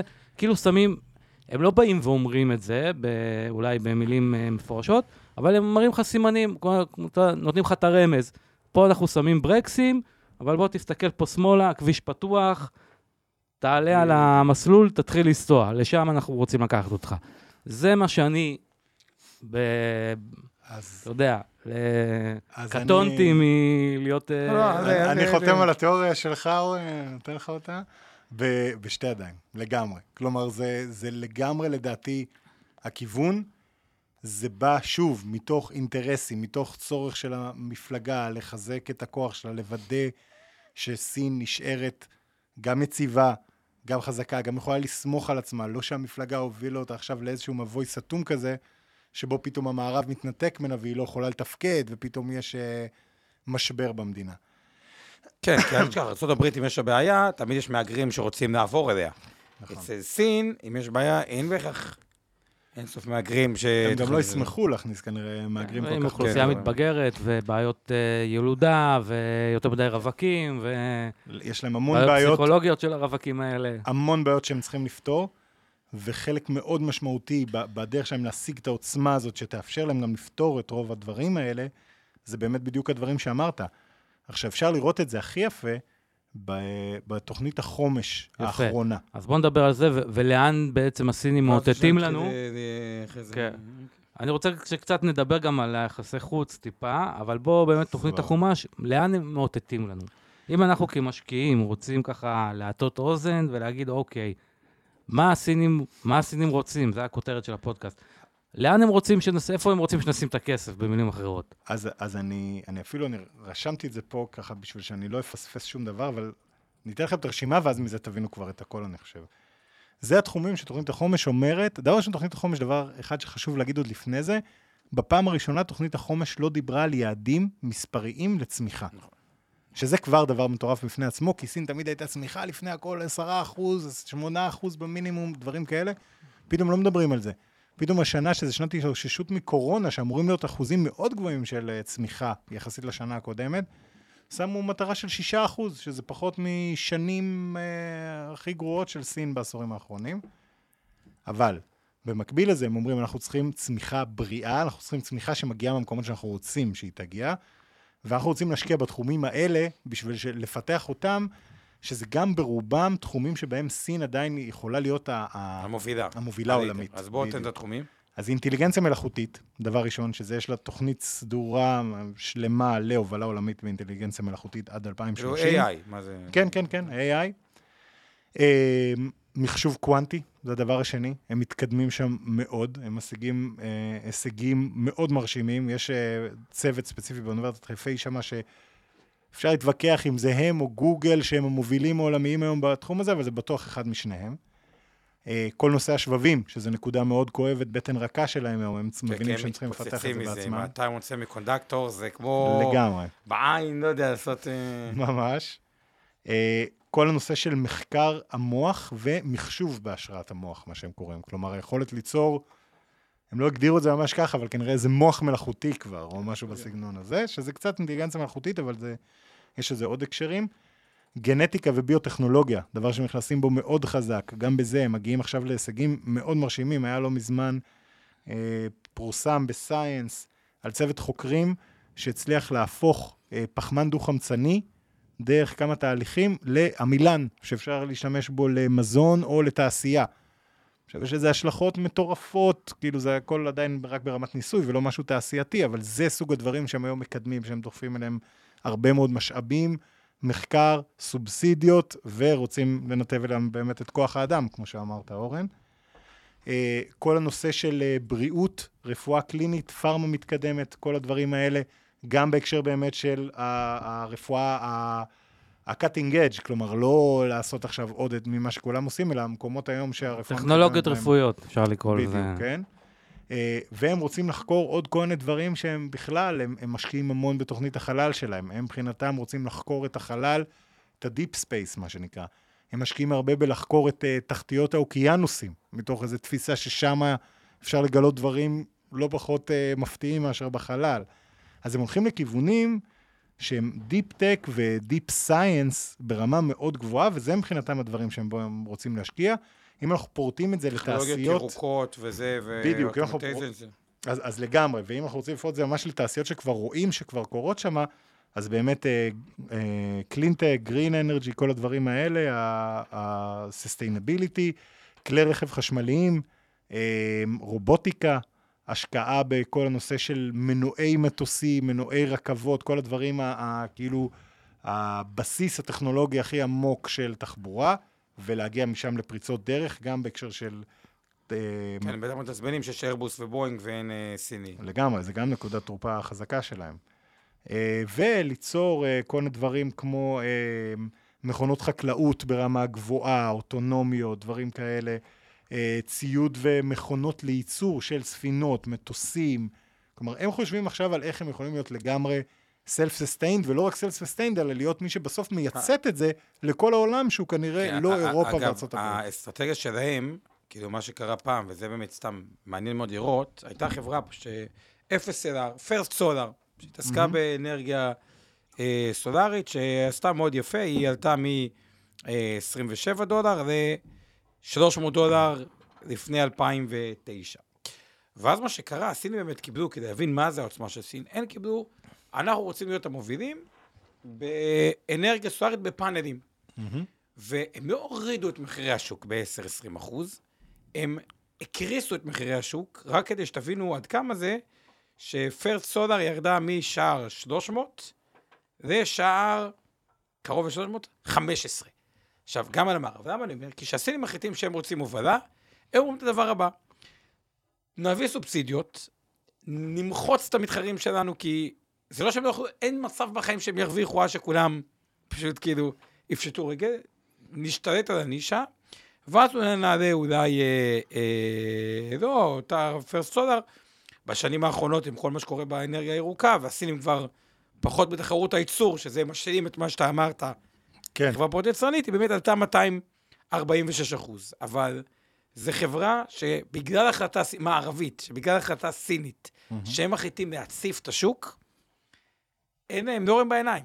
הם לא רואים אז זה בעיניים. גם חשוב, בהינתן אם הסינים החליטו על משהו ומושקעים במשהו במערב. זה לא רק איפה להשקיע בסין, זה איפה לא להשקיע במערב, כי הסינים יכולים בדיוק, לשבש את בדיוק, זה. בדיוק, בגלל זה, אם הם החליטו ללכת לתחום מסוים, אה, אז, אז בוא באמת נפרוט את זה לתעשיות. אמרת, כאילו, אם אנחנו רוצים ככה כמשקיעים להתכוונן, אגב, גם זה, זה כל אה, מילה, זמן טוב להגיד ככה בסוגריים, שזה בעצם כל הרציונל שצירפנו את הפודקאסט של אה, נכון. יובל לרשת, זה באמת כי אי אפשר להתעלם מסין, עם כל מה שקורה לאחרונה, אי אפשר להתעלם אה, מסין, ו, ובאמת המטרה שלנו בכל הוובינרים והפודקאסטים שאנחנו עושים, זה באמת להגיע כן. אה, להחלטות מתוך איזשהו מקום של, אה, של ידע, להיות אה, משקיעים יותר משכילים וידענים. אני אני ואורן ניתח אותו עליו, אמרנו שיש מעצמות בעולם. ארה"ב, סין וישראל. ישראל זה כל הסטארט-אפ nation, 80 יוניקורן וזה, אבל אנחנו פה, אז את זה נביא לכם פה מהארץ. כן. פעם בארצות הברית יש, והתזה שלי, סתם בהקשר של מה שאורן אומר על סין, שהעולם הולך להיות טיפה דו-קוטבי, כלומר, טכנולוגיה סינית, טכנולוגיה אמריקאית ומערבית, המערבי למערבים, הסינית לסינית, יש תקופת חפיפה, עכשיו שזה עשור 15 שנה, כי אין מה לעשות. לסינים יש, צריכים מטוס, או צריכים כן. צ'יפים עדיין קונים איירבוס. אבל אה, לכולם זה הולך בסרט טיפה שהחפיפה והריב הולך להיות בעיקר על מי האלייז שזה ומי האלייז שזה. כלומר, העולם השלישי, האם הוא נאמן ללארצות הברית או לשניהם, אה, מה שנקרא אנטי מונופול, בהמשך יהיה אנטי מונופול ארצות הברית וסין. כן. שאסור לך לעבוד רק עם ארצות הברית או רק עם סין, אתה... אתה כמו אז שאומרים, נכון. לא רק אליפיי, אלא מותר לעבוד עם... אה, גם עם וויצ'ט פיי, כן. כן. אז, בוא ניתן רגע, אז באמת בוא, ניתן איזה זה- משפט, אה, תפרוט רגע את התעשיות הסיניות ש... כפועל יוצא של תוכנית החומש, ואז אז- אולי באמת קצת ניג- ניגע טיפה ביחסי החוץ, ואם העולם באמת הולך להתפצל, כמו שאנחנו חושבים. אז הנה ממש התחומי תעשייה המועדפים, כמו שהם מוגדרים, אני מקריא אותם, זה רובוטיקה, יסודות נדירים, שזה מה שסין שולט בו גם היום, אבל רוצה לוודא שהיא ממשיכה לשלוט בו, אה, מנועי מטוסים, כלי רכב חשמליים וחכמים, שבנושא הזה כבר יש להם תעשייה. מנועי כן, של מטוסים. זה אומר שאני צריך אה, להיפטר ממנועי בית שמש. לא, אנחנו אומרים להיפטר שום דבר הוא לא המלצה. לא, כן. זה לא, אגב, גם. צריך להגיד, זה שהם רוצים להשקיע בזה, זה לא אומר שעכשיו תוך שנתיים או שלוש יש להם באמת כן. מוצר למכור. כן. חלק מהדברים האלה דורשים הרבה מאוד ריסרצ' ויש עוד זמן. אז אמרנו מנועי מטוסים, אה, רכבים אבל כלי רכב חכמים. חשמליים למשל כבר כן, הם לגמרי סוגרים כן, את הפער, הם אה, אמנם לא טסלה, אבל הם לא, יש כנראה יכולים את, להתחרות יש את בכל אחד ניאו, אחר. יש את אה, אקספי. נכון, אקספנג וליאוטו, וליאו. ויש הרבה חברות, אגב, שלא נסחרות בנסדק, אז לא מכירים אותן כל כך, אבל שעושות חייל בסין, והן גם חברות רציניות מאוד. מכשור רפואי ופארמה חדשנית, מה שדיברנו עליו קודם, מכונות חקלאות אה, מתקדמות ברמה גבוהה, אמ, ציוד ומכונות לייצור ספינות, כלי תעופה, מסילות רכבת מהירות, כל הנושא הזה של תשתיות. שזה גם מן. הסתם תעשייה שהם שהם ירצו לייצא לעולם. אה, המסילות כן, וזה- רכבת של הסינים הן די אה, בדיוק, טובות. אה, ב- צריך בזה. למשל הם כבר עכשיו מאוד חזקים. רציניים. כן, לגמרי. מאוד חזקים, והולכים בסוף, הולכים ובונים את זה בעוד מדינות. זאת אומרת, מקבלים את ה... כן, נכון, כן, נכון, נכון. שזה אגב, אגב- במחירים מאוד תחרותיים, שזה די מחרפן את המערב, כי כאילו, הם לא... כשהממשלה מחליטה לסבסד שם, כאילו, אין מה לעשות, חברות פרויקטים המערביות מאוד קשה להן להתחרות בזה, אבל בואו בוא נכון. נמשיך הלאה. יש, אני, אני רק אגיד, יש פרק מעולה, מי שרוצה להרחיב על זה, בלהבין את סין, שממש סוקר את כל תוכנ... התוכנית הגיאו-אסטרטגית שלהם ל... לפזר את התעשייה שלהם בעולם, בעיקר בעולם ה-under-developed, נקרא אה, פרויקט חגורה והדרך. אה, מעבר לזה, הדבר האחרון שנוסף פה, שלא דיברנו עליו, זה יישומים מסחריים למערכת ניווט הלוויין הסינית. סין בעצם בונה מערכת שהיא כאילו סוג של GPS, הגרסה הסינית, והם רוצים להתחיל ליצור לו יישומים מסחריים, זה חלק מכל ההשקעה, ההשקעה שלהם בחלל באופן כללי. אוקיי, יפה. אז, אה, אז אני מקווה שרשמתם לפניכם ותעשו את המחקר שלכם בהתאם. אה, בואו נדבר קצת באמת על, אה, על כלפי חוץ. דיברנו באמת, עכשיו הזכרת את החגורה והדרך. אנחנו מכירים את הסינים פה מתנובה, מהנמלים. דיברת על באמת השתלטות למדינות אחרות, אולי נדבר קצת על מי המדינות האלה. ובכלל, כל ה... אולי, אתה יודע, כבר לא נוכל להיכנס יותר מדי uh, לעומק, כי אנחנו כבר, uh, השעה מתקדמת, אבל אולי כן כמה שתוכל לתת בכמה משפטים על מה, מה קורה מול האמריקאים באמת. יש הרבה עניינים שם, האמריקאים מאיימים למחוק חברות שלא התיישרו לפי התקינה החשבונאית, הם מצידם בטח לא רוצים uh, להתיישר. האם באמת uh, הולכת להיות תעשיית 5G אמריקאית, תעשיית 5G סינית, האם מה שעומר אמר הולך להיות פה, תבחר, אתה צריך לבחור צד עכשיו, אתה עובד עם האמריקאים עובד עם הסינים, האם יהיה אינטרנט מפוצל בסוף? האם עליבאבא שהשקעת אתה ואורן בהם הולכת להימחק במספר הסיני? כן. ואז... אז, אז אני, אני באמת אנסה לעשות את זה ממש בקצרה. ו- וכמובן, אה, מי שרוצה להרחיב, מוזמן לשמוע את הפודקאסט של יובל. להכיר את סין. להבין את להבין סין, את כן. אמ, אז מה שכן, אה, בהקשר למה שדיברת עליו, אורן, אני חושב שאחד הדברים שעומר הזכיר, לצערי, נראה שה-5G זה, זה מה שאנחנו כבר רואים, את הפיצול הזה. כלומר, אני יכול להבין את כל הסיבות ואת כל החששות והכל, זה לא אגב שהסינים המציאו את הרעיון הזה של לרגל אה, אחרי אנשים בעולם דרך מערכות תקשורת, כן? הם, כמו, כמו בהרבה דברים, למדו מאחרים גם את הנושא הזה. אבל אה, חד משמעית רואים שכבר מתחיל להיות איזשהו פיצול. אני חושב שבהרבה טכנולוגיות שהן רגישות, יתחילו לראות את הפיצול הזה. ספציפית, סין מכוונת לכל המקומות שהם underdeveloped. כלומר, מבחינתם הם מסתכלים, שוב, על 2050, כל המקומות האלה. בדיוק, כל המקומות שאם תסתכל על 2050, כנראה שהם יהיו מנועי צמיחה של העולם, סין רוצה להיות בהם עכשיו, זה הזמן להיכנס. אפריקה בראש ובראשונה, אבל גם באמת לטין אמריקה, קצת מזרח אירופה, דרום-מזרח אסיה. זה המקומות שסין באמת מכוונת אליהם את רוב ה... העוצמה שלה, כי גם בגלל שהמקומות הבינה- האלה זה מצוין, אגב. לגמרי. כאילו- אפריקה, אני, אני זוכר באמת... אפריקה תשמח לרכבת חשמלית, אה, לרכבת 300 קמ"ש. אה, בדיוק. ואגב, היה, היה נתון מדהים שאני אה, קראתי לא מזמן. היה מחקר של חברת Pew Research שדיבר על זה שבמערך קורונה, כל התדמית במערב כלפי סין מאוד מאוד הידרדרה, ברמה קשה, כאילו, של כולם עם מעל 80 אחוז כזה לא ובאפריקה אוהבים את הסינים. כאלה. בדיוק, וכשאתה מסתכל מה קורה במה שהם קראו חצי הכדור הדרומי, אפריקה, הרבה מקומות בדרום אמריקה, דרום-מזרח אסיה, כל מיני רצועות של איים ודברים כאלה בפסיפי, אתה רואה ששמה, בחלק גדול מהמדינות, אפילו אפשר להגיד ברוב המדינות, מעדיפים או רואים בסין בת ברית יותר טובה מאשר בארצות הברית. די, אפשר לפענח את הסיבות. כן, אז- כי ארה"ב שייכת להם אה, חיסונים מקולקלים שלא מתאימים, והסינים באים אה, לעזור. גם יש איזה עניין, דבר ראשון, חייבים לשים את זה על השולחן, כן? המדינות האלה הן לא דמוקרטיות. כשהאמריקאים באים ואומרים להם, תעשו אה, שינויים, תהיו דמוקרטיה, כן, תעשו זה, תעמדו בכל פשוט ש- הדברים. אובמה לא הבין את את- את מה שקורה במזרח התיכון, ומחלטה אומללה עם תקבל מובארק האחים שם. המוסלמים כן. במקום, אה, כן, במקום אה? מובארק, כן, ממש כן. אה, חוסר הבנת ו- ה... ומצד שני הסינים באים לשליט, בואו נעשה עסקים. הם, הם באים גם נטו ממקום, אז נכון, הרבה פעמים הם, הם מקבלים בתמורה דברים שהם אסטרטגיים להם, חלק מהמקומות הם מקבלים משאבי טבע שהם חשובים להם. חלק מהמקומות הם אומרים להם, אין בעיה, אתם לא רוצים, אין, או אתם לא יכולים לשלם על זה, אז הנמל הזה עכשיו בשליטתי ל-99 שנה, ואני מתפעל אותו. כן. אז הם בונים לעצמם את כל המאחזים האסטרטגיים שלהם. המדינה הזאת היא עדיין, גם אם, ה, אם סין מתפעלת לה את הנמל, נכון שהיא כאילו עכשיו סוג של תלויה בסין, אבל היא קיבלה נמל חדיש שמאפשר לה לקבל את כל הסחורות שהיא רוצה. יש לה מערכת עכשיו של כבישים או רכבות, יש לה תחנות, אה, כל מיני תחנות כוח שסין בונה להם שם, היא בעצם עוזר להם להתפתח, בלי לתלות את זה בכל מיני דברים שאולי בעיניים ערביות הם, הם ראויים, אבל בסוף בעיני המדינות האלה זה לא מה שהם מחפשים, הם רוצים, תביא לי עבודה, דרך תביא לי חמש היא כלכלה. החדשה, חוזרת לאימפריה של... נכון, זה, זה, עכשיו- זה הכוונה שלהם. ויש. מקומות כמו ישראל שהם באים בשביל הידע, בעיקר. זאת אומרת, אה, תנובה מעניינת אותם בשביל, או הם רצו לקנות את אקסלנס, לא בשביל כן, כמה אבל- גרושים שירוויחו. ישראל היא ספציפית כלכלה בסטארט-אפים, שזה טוב לה. למה? כי ישראל, מכל המקומות האמריקאים, אם באים וגונבים להם טכנולוגיה, מתעצבנים מזה. ישראל, היא לא יודעת לעשות scale ברמה הבינלאומית של טכנולוגיה. ישראל, אין לה בעיה, הרי מה היא עשתה עם האמריקאים כל השנים?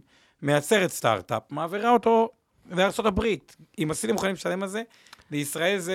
אבל מצד שני. האמריקאים לא אוהבים את זה שסין מתחילה לקבל... היום. יש- האמריקאים לא, אבל לאקו-סיסטם הישראלי, הוא מבוסס בזה, על לקיחת ידע והטמעתו במדינה אחרת נכון. אבל- שתמנף אותו, ומקסם על זה את הכסף, וזה לא פוגע בהם. אבל- אבל גם בהקשר הזה, אני רק אגיד, היום, ל- בתחומים מסוימים, זה לא בכל התחומים, אבל למשל, בתחום של סייבר, קשה לך מאוד לעבוד היום גם בסין וגם בארצות הברית. ואני רואה את זה בתור, ב, ב, אני חלק מהצוות המייסד של חברת קריסטל אייד, שבאמת עובדת עם הרבה חברות את מי אה, אתה מעדיף, סטארט-אפים. אבא או אמא? אתה מבין איזה קשה אז זה? אז זה ממש. עכשיו, יש מקומות, אגב, שאתה יכול, אה, שאתה יכול לגמרי לפעול בשני המקומות. יש מקומות גם שמבחינת הסינים זה מאוד באג'נדה שלהם, ומאוד ישמחו לעשות שיתופי פעולה כאלה. כן, בישראל לא מכניסים טלפונים אה, סלולריים לבסיסים צבאיים, לדעתי. של סינים. של חברות מסוימות, כן. נכון, כן. אז, אה, אז האמת, אז אתה, האמת, כאילו, אתה מרים להנחתה. דווקא כי ישראל היא כזה, היא יושבת כזה באמצע. אתה באמת רואה תסריט שבו האמריקאים אוסרים על חברות ישראליות, וראינו, אנחנו מכירים את זה גם בתחום הצ'יפים, שיש פה את uh, חברות uh, בתעשיית הצ'יפים, מכריחים חברות ישראליות לצורך העניין, או בכלל כל חברה, אתם צריכים להחליט עם מי אתם עובדים. יש כבר, אני יודע, זה כבר קורה. יש כבר הצעת אה, חוק בקונגרס הרי, אבל אתה יודע, יש מרחק בין הצעות, לפעמים גם הצעת חוק זה רק אה, חלק ממשא ומתן, אבל, אה, או קצת אה, הפגנת שרירים, אבל לאן זה הולך לדעתך? לדעתי, ב... דבר ראשון, רק, אני רק אגיד, כן, אם, אם בשאלה שלי סין או ארה"ב, עם כל האהבה והכבוד שלי לסין, אין ספק בכלל אם ישראל צריכה ללכת, אם היא תיאלץ לבחור, כן? יש לנו את הבת ברית הכי נאמנה, שאנחנו הלקוח המועדף עליה, זה, זה המקום שלנו. אבל אה, יש כבר רואים באמת ש, שמכריחים לבחור בתעשיות מסוימות ומול חברות סיניות מסוימות שלא מרשים לך לעבוד איתן. מצד שני, יש תחומים שבהם זה הרבה יותר פתוח תגייס. ואפשרי. למשל, אה, אנרגיה ירוקה. זה תחום שבו יש הרבה הרבה יותר פתיחות לזה, כי אתה כאילו עושה את ה... את ה-social good כן. הכללי, אגב- בכל התחומים של דיג'יטל health, למשל, או בריאות בכלל, מכשור טכנולוגי, גם בדברים של AI, דברים מסוימים, כן יכולים לעבוד בשני אנחנו רואים את זה. דווקא בתעשיית הרכב, למשל, שאנחנו רואים שטסלה מאוד אה, מקובלת ב- לגמרי. בזרועות פתוחות, ג'נרל מוטורס, פורד, אתה יודע, פורד מוכרים בסין אה, יותר רכבים ממה שהם מוכרים באמריקה. אה, אז זאת אומרת, יש תעשיות שמקבלים אותם, התהליך של ההיפרדות היום, בניגוד למלחמה הקרה ודברים כאלה, התהליך של ההיפרדות היום הוא הרבה הרבה יותר כואב לשני הצדדים. כלומר, אני עדיין, למרות שאני כן חושב שנגיע למקום שעומר הזכיר של הדו-קוטביות הזאתי, אני מאמין שזה בסוף לא משרת את האינטרס של אף אחד, ושחייב להיות איזושהי דרך שבה אנחנו קצת מגיעים. מודל בריטניה והאיחוד האירופי. נפרדנו, אבל בואו נראה חיים כן. ביחד. בדיוק, ואפשר בדברים מסוימים כמובן להתחרות ולהתחרות קשוח, אבל לנסות שלא נענה אני רואה קצת על, אה, שאלות. אני אומר ככה, כל אחד, תן ככה כמה שאלות נבחרות. אז בואו נענה קצת על ואז שאלות, כמנהגנו, כל אחד את הדקה שלו לסיום, וניפרד ועד- מכולם. ועד ש... שאני ככה אעבור על השאלות, אולי תן לנו... אה, אני אקריא לך, אני אבחר את השאלות, אני אקריא זה. אולי תן, עד שאני ככה אבחר, לא נגענו בזה, אולי תן לנו שני משפטים על אברגרנד, מה קורה, כמה זה אקוטי, זה תחום הנדל"ן הולך להתרסק, כלכלה הסינית הולכת להתרסק, אה, לא- לאן כל זה? טוב, אז דבר ראשון, אה, תחום הנדל"ן בסין זה תחום מאוד רגיש, שזה אחד מהבועות הגדולות ואחד מהמקומות של החוב הכי לא בריא שהם הגדירו עכשיו שהם רוצים לטפל בו. רואים כבר מסוף שנה שעברה שהגדירו שלושה קווים אדומים של כל מיני יחסים של אה, חוב, אה, דברים כאלה שהחברות אמורות לעמוד בהם, ומי שלא עומד בהם הולך לחטוף, כנראה. עכשיו, אברגרנד היא כנראה תרנגול שצריך להרוג בשביל להפחיד את הקוף, ואתם תראו שהרבה מאוד חברות ירצו להתיישר עכשיו, שאלה הן מסוגלות להתיישר.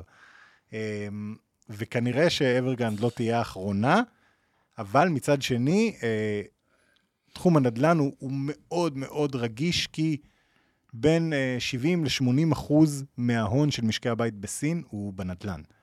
אז זה משהו שהם ינסו לעשות בצורה מאוד מאוד מאוד הדרגתית ושקולה ומדודה, ולנסות שלא תהיה התרסקות כואבת, אבל uh, יש שם בועה חד משמעית, אז uh, איך מוציאים כמה את זה, האוויר זה... כמה זה רחוק משם?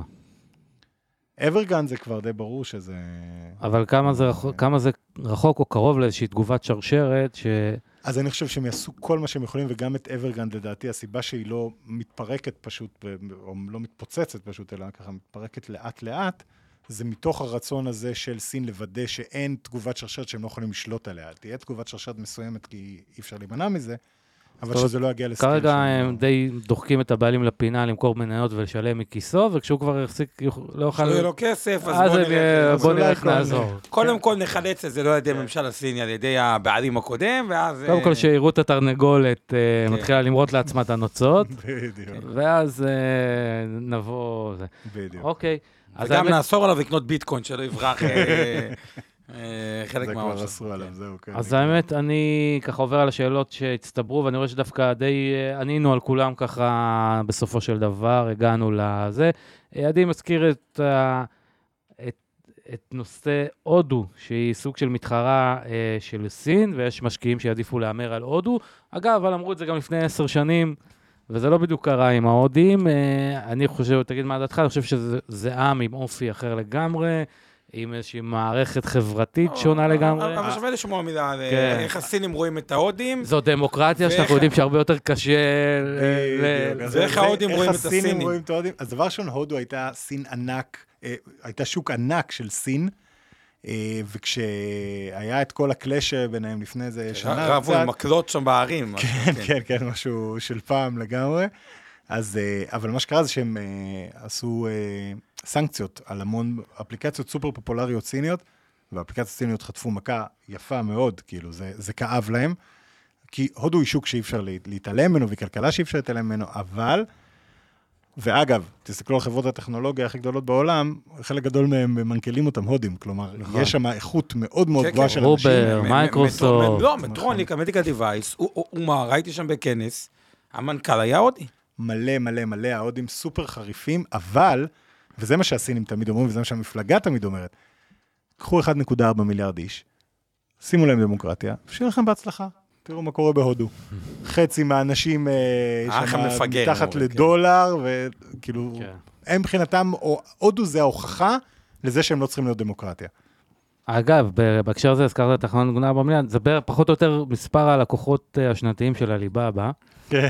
שזה, תחשבו, חמישית מאוכלוסיית העולם הם לקוחות של עליבאבא. לגמרי, טוב. אה, טוב, המשפט, אה, משפט... אוקיי, אז משפט סיום. סיום, כמנהגנו. אורן, נתחיל בך, אוקיי, תרנגול שלנו. אז קודם כל היה מאוד מאוד מעניין.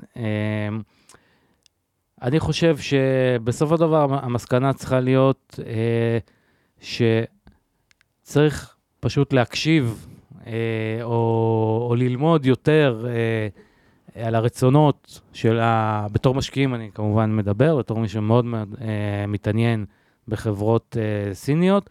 אני חושב שהעניין הוא פה פחות להיבהל ממה שרואים על פני השטח, אלא יותר לנסות אה, ככה באמת להיכנס קצת לעומק, להקשיב למה שהסינים בעצם רוצים לספר בפעולות שהם עושים, ובתור אה, משקיעים ככה, מה שנקרא, קצת יותר אה, אה, משכילים ושמחפשים את, ה, את הידע, לדעת לקחת את זה אה, למקומות ש, שהזכרנו פה, להיות קצת סבלניים, גם צריך סבלנות אה, עם הסינים.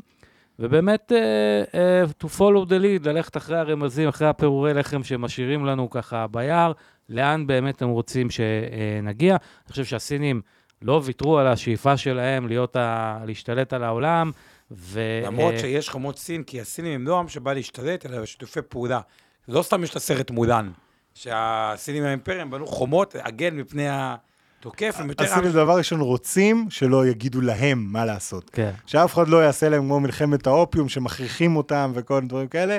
הם לא בהכרח רוצים אה, לכבוש אף כן, אחד, לא אבל הם רוצים, אה, הם רוצים להיות אז אימפריה. בגדול אני חושב. שלסינים אין אינטרס לכרות את הענף שהם יושבים עליו, וצריך פשוט אה, לראות את הרמזים ולהבין לאן הם רוצים שהכסף ילך. אני אגיד ככה, מבחינתנו כאינבסטור, אנחנו מאמינים כארגון לומד, שכל הזמן צריך להתפתח. אין ספק שהעשור האחרון היה העשור של חברות טכנולוגיה האמריקאיות. ומי שהיה בטכנולוגיה האמריקאיות, עשה תשואה עלובה רק יחסית לקריפטו, שאז נראה כמו גרף שלא עלה, אבל בגדול, בתוך עולם המניות, אה, זה- היה העולם שנתן את התשואה הכי טובה. אבל, בדרך כלל, שום עולם שהיה חזק הוא לאו דווקא חזק ביותר. פעם החברות הנפט היו חברות שנתנו את התשואה אה, הכי טובה, של הטכנולוגיה, היה תקופה נדל"ן, היה תקופה אה, בנקים, ובמסגרת אה, זה שאנחנו ארגון לומד, ראינו לנכון להוסיף את הנושא של הבנה של סין, שיש את המיליארד סינים, ואפשר לקרוא לזה שתי מיליארדים, סין רבתי, והמדינות ככה, שהם לוקחים להם אה, מהם. פיקוד, כמו אפריקה אה, וכו'. שווקים, אגב, שאם תסתכלו על MSCI World, נתן תשואת חסר משמעותית אל מול האמריקאי, בניגוד לאיזשהו היגיון, כי דווקא בעולם פתוח, אינטרנטי וכו', אפשר לצפות שמי שעם אינקאם נמוך אה, ידביק את, ה, נכון. את הפער, אבל מי שהיה גם טוב, הונפק איכשהו בארצות אה, הברית. נכון, וגם החברות הגדולות הן בסוף גלובליות, משרתות את כל. ה... את כל אה, העולם. אבל במסגרת כל מה שאמרתי, אז ראינו לנכון נכון. שבוא נבין, בוא נתחיל להבין לא רק את אה, ארצות הברית, אלא את העולם יותר טוב, וחלק מזה זה סין, ולהוסיף איזשהו פודקאסט אה, נוסף אה, אז- על להבין אז את סין, וזה באמת פה... אנחנו מזמינים אתכם לעקוב אחרי הפודקאסט של יובל, ואם אתם כבר עוקבים של הפודקאסט של יובל ופחות uh, מכירים אותנו, ומעניין אתכם uh, עולם ההשקעות ולשמוע מה uh, דמויות בכירות בתעשיית הפיננסים uh, מספרות פה שהן באות להתארח, אז אתם מוזמנים גם לעקוב אחרינו. עומר, יש לי עוד משפט סיכום שחייב uh, להגיד. אני חושב שאנחנו צריכים פה כיסא, כיסאות גיימרים כן, כן, באולפן. בדיוק באתי להגיד, שמע, הכיסא הזה, אורן, אני הולך אחורה ולא זה, ואני כן. ציפיתי עד איך הם תעשו את האולפן פודקאסטים הכי טוב בארץ. אז זהו. שמתם כזה למעלה, שזה יפה הכל, אבל אז גיימרים, אנחנו צריכים אתה פה, אנחנו צריכים פה איזה כיסא גיימר כזה שאפשר אה, לחנות עליו איזה שעתיים ברצף. דברו ו- איתי, יש לי connection באלי אקספרס. נארגן את זה. יאללה, נו, אז נסגור את זה פה ישר אה, אה, בלייב. אז יובל, אה, משפט סיכום לך. שלך, ו... אז. דבר ראשון, היה ממש כיף להתארח, ואני חושב שהייתה שיחה מעניינת. אמ, אני רוצה להזמין את אה, כל הקהל באמת להקשיב לפרקים שכבר יש בלהבין את סין, כמו הסיפור של אנט גרופ, ויוזמת חגורה והדרך, ושיחות על האסטרטגיה של סין בתחום ה-AI. אה, אבל מה שעוד יותר, ואני ממש שמח בגלל זה על ההצטרפות אה, לרשת אינבסטור 360, זה גם דבר ראשון, להיות במשפחה טובה מאוד, שזה כבר כיף גדול.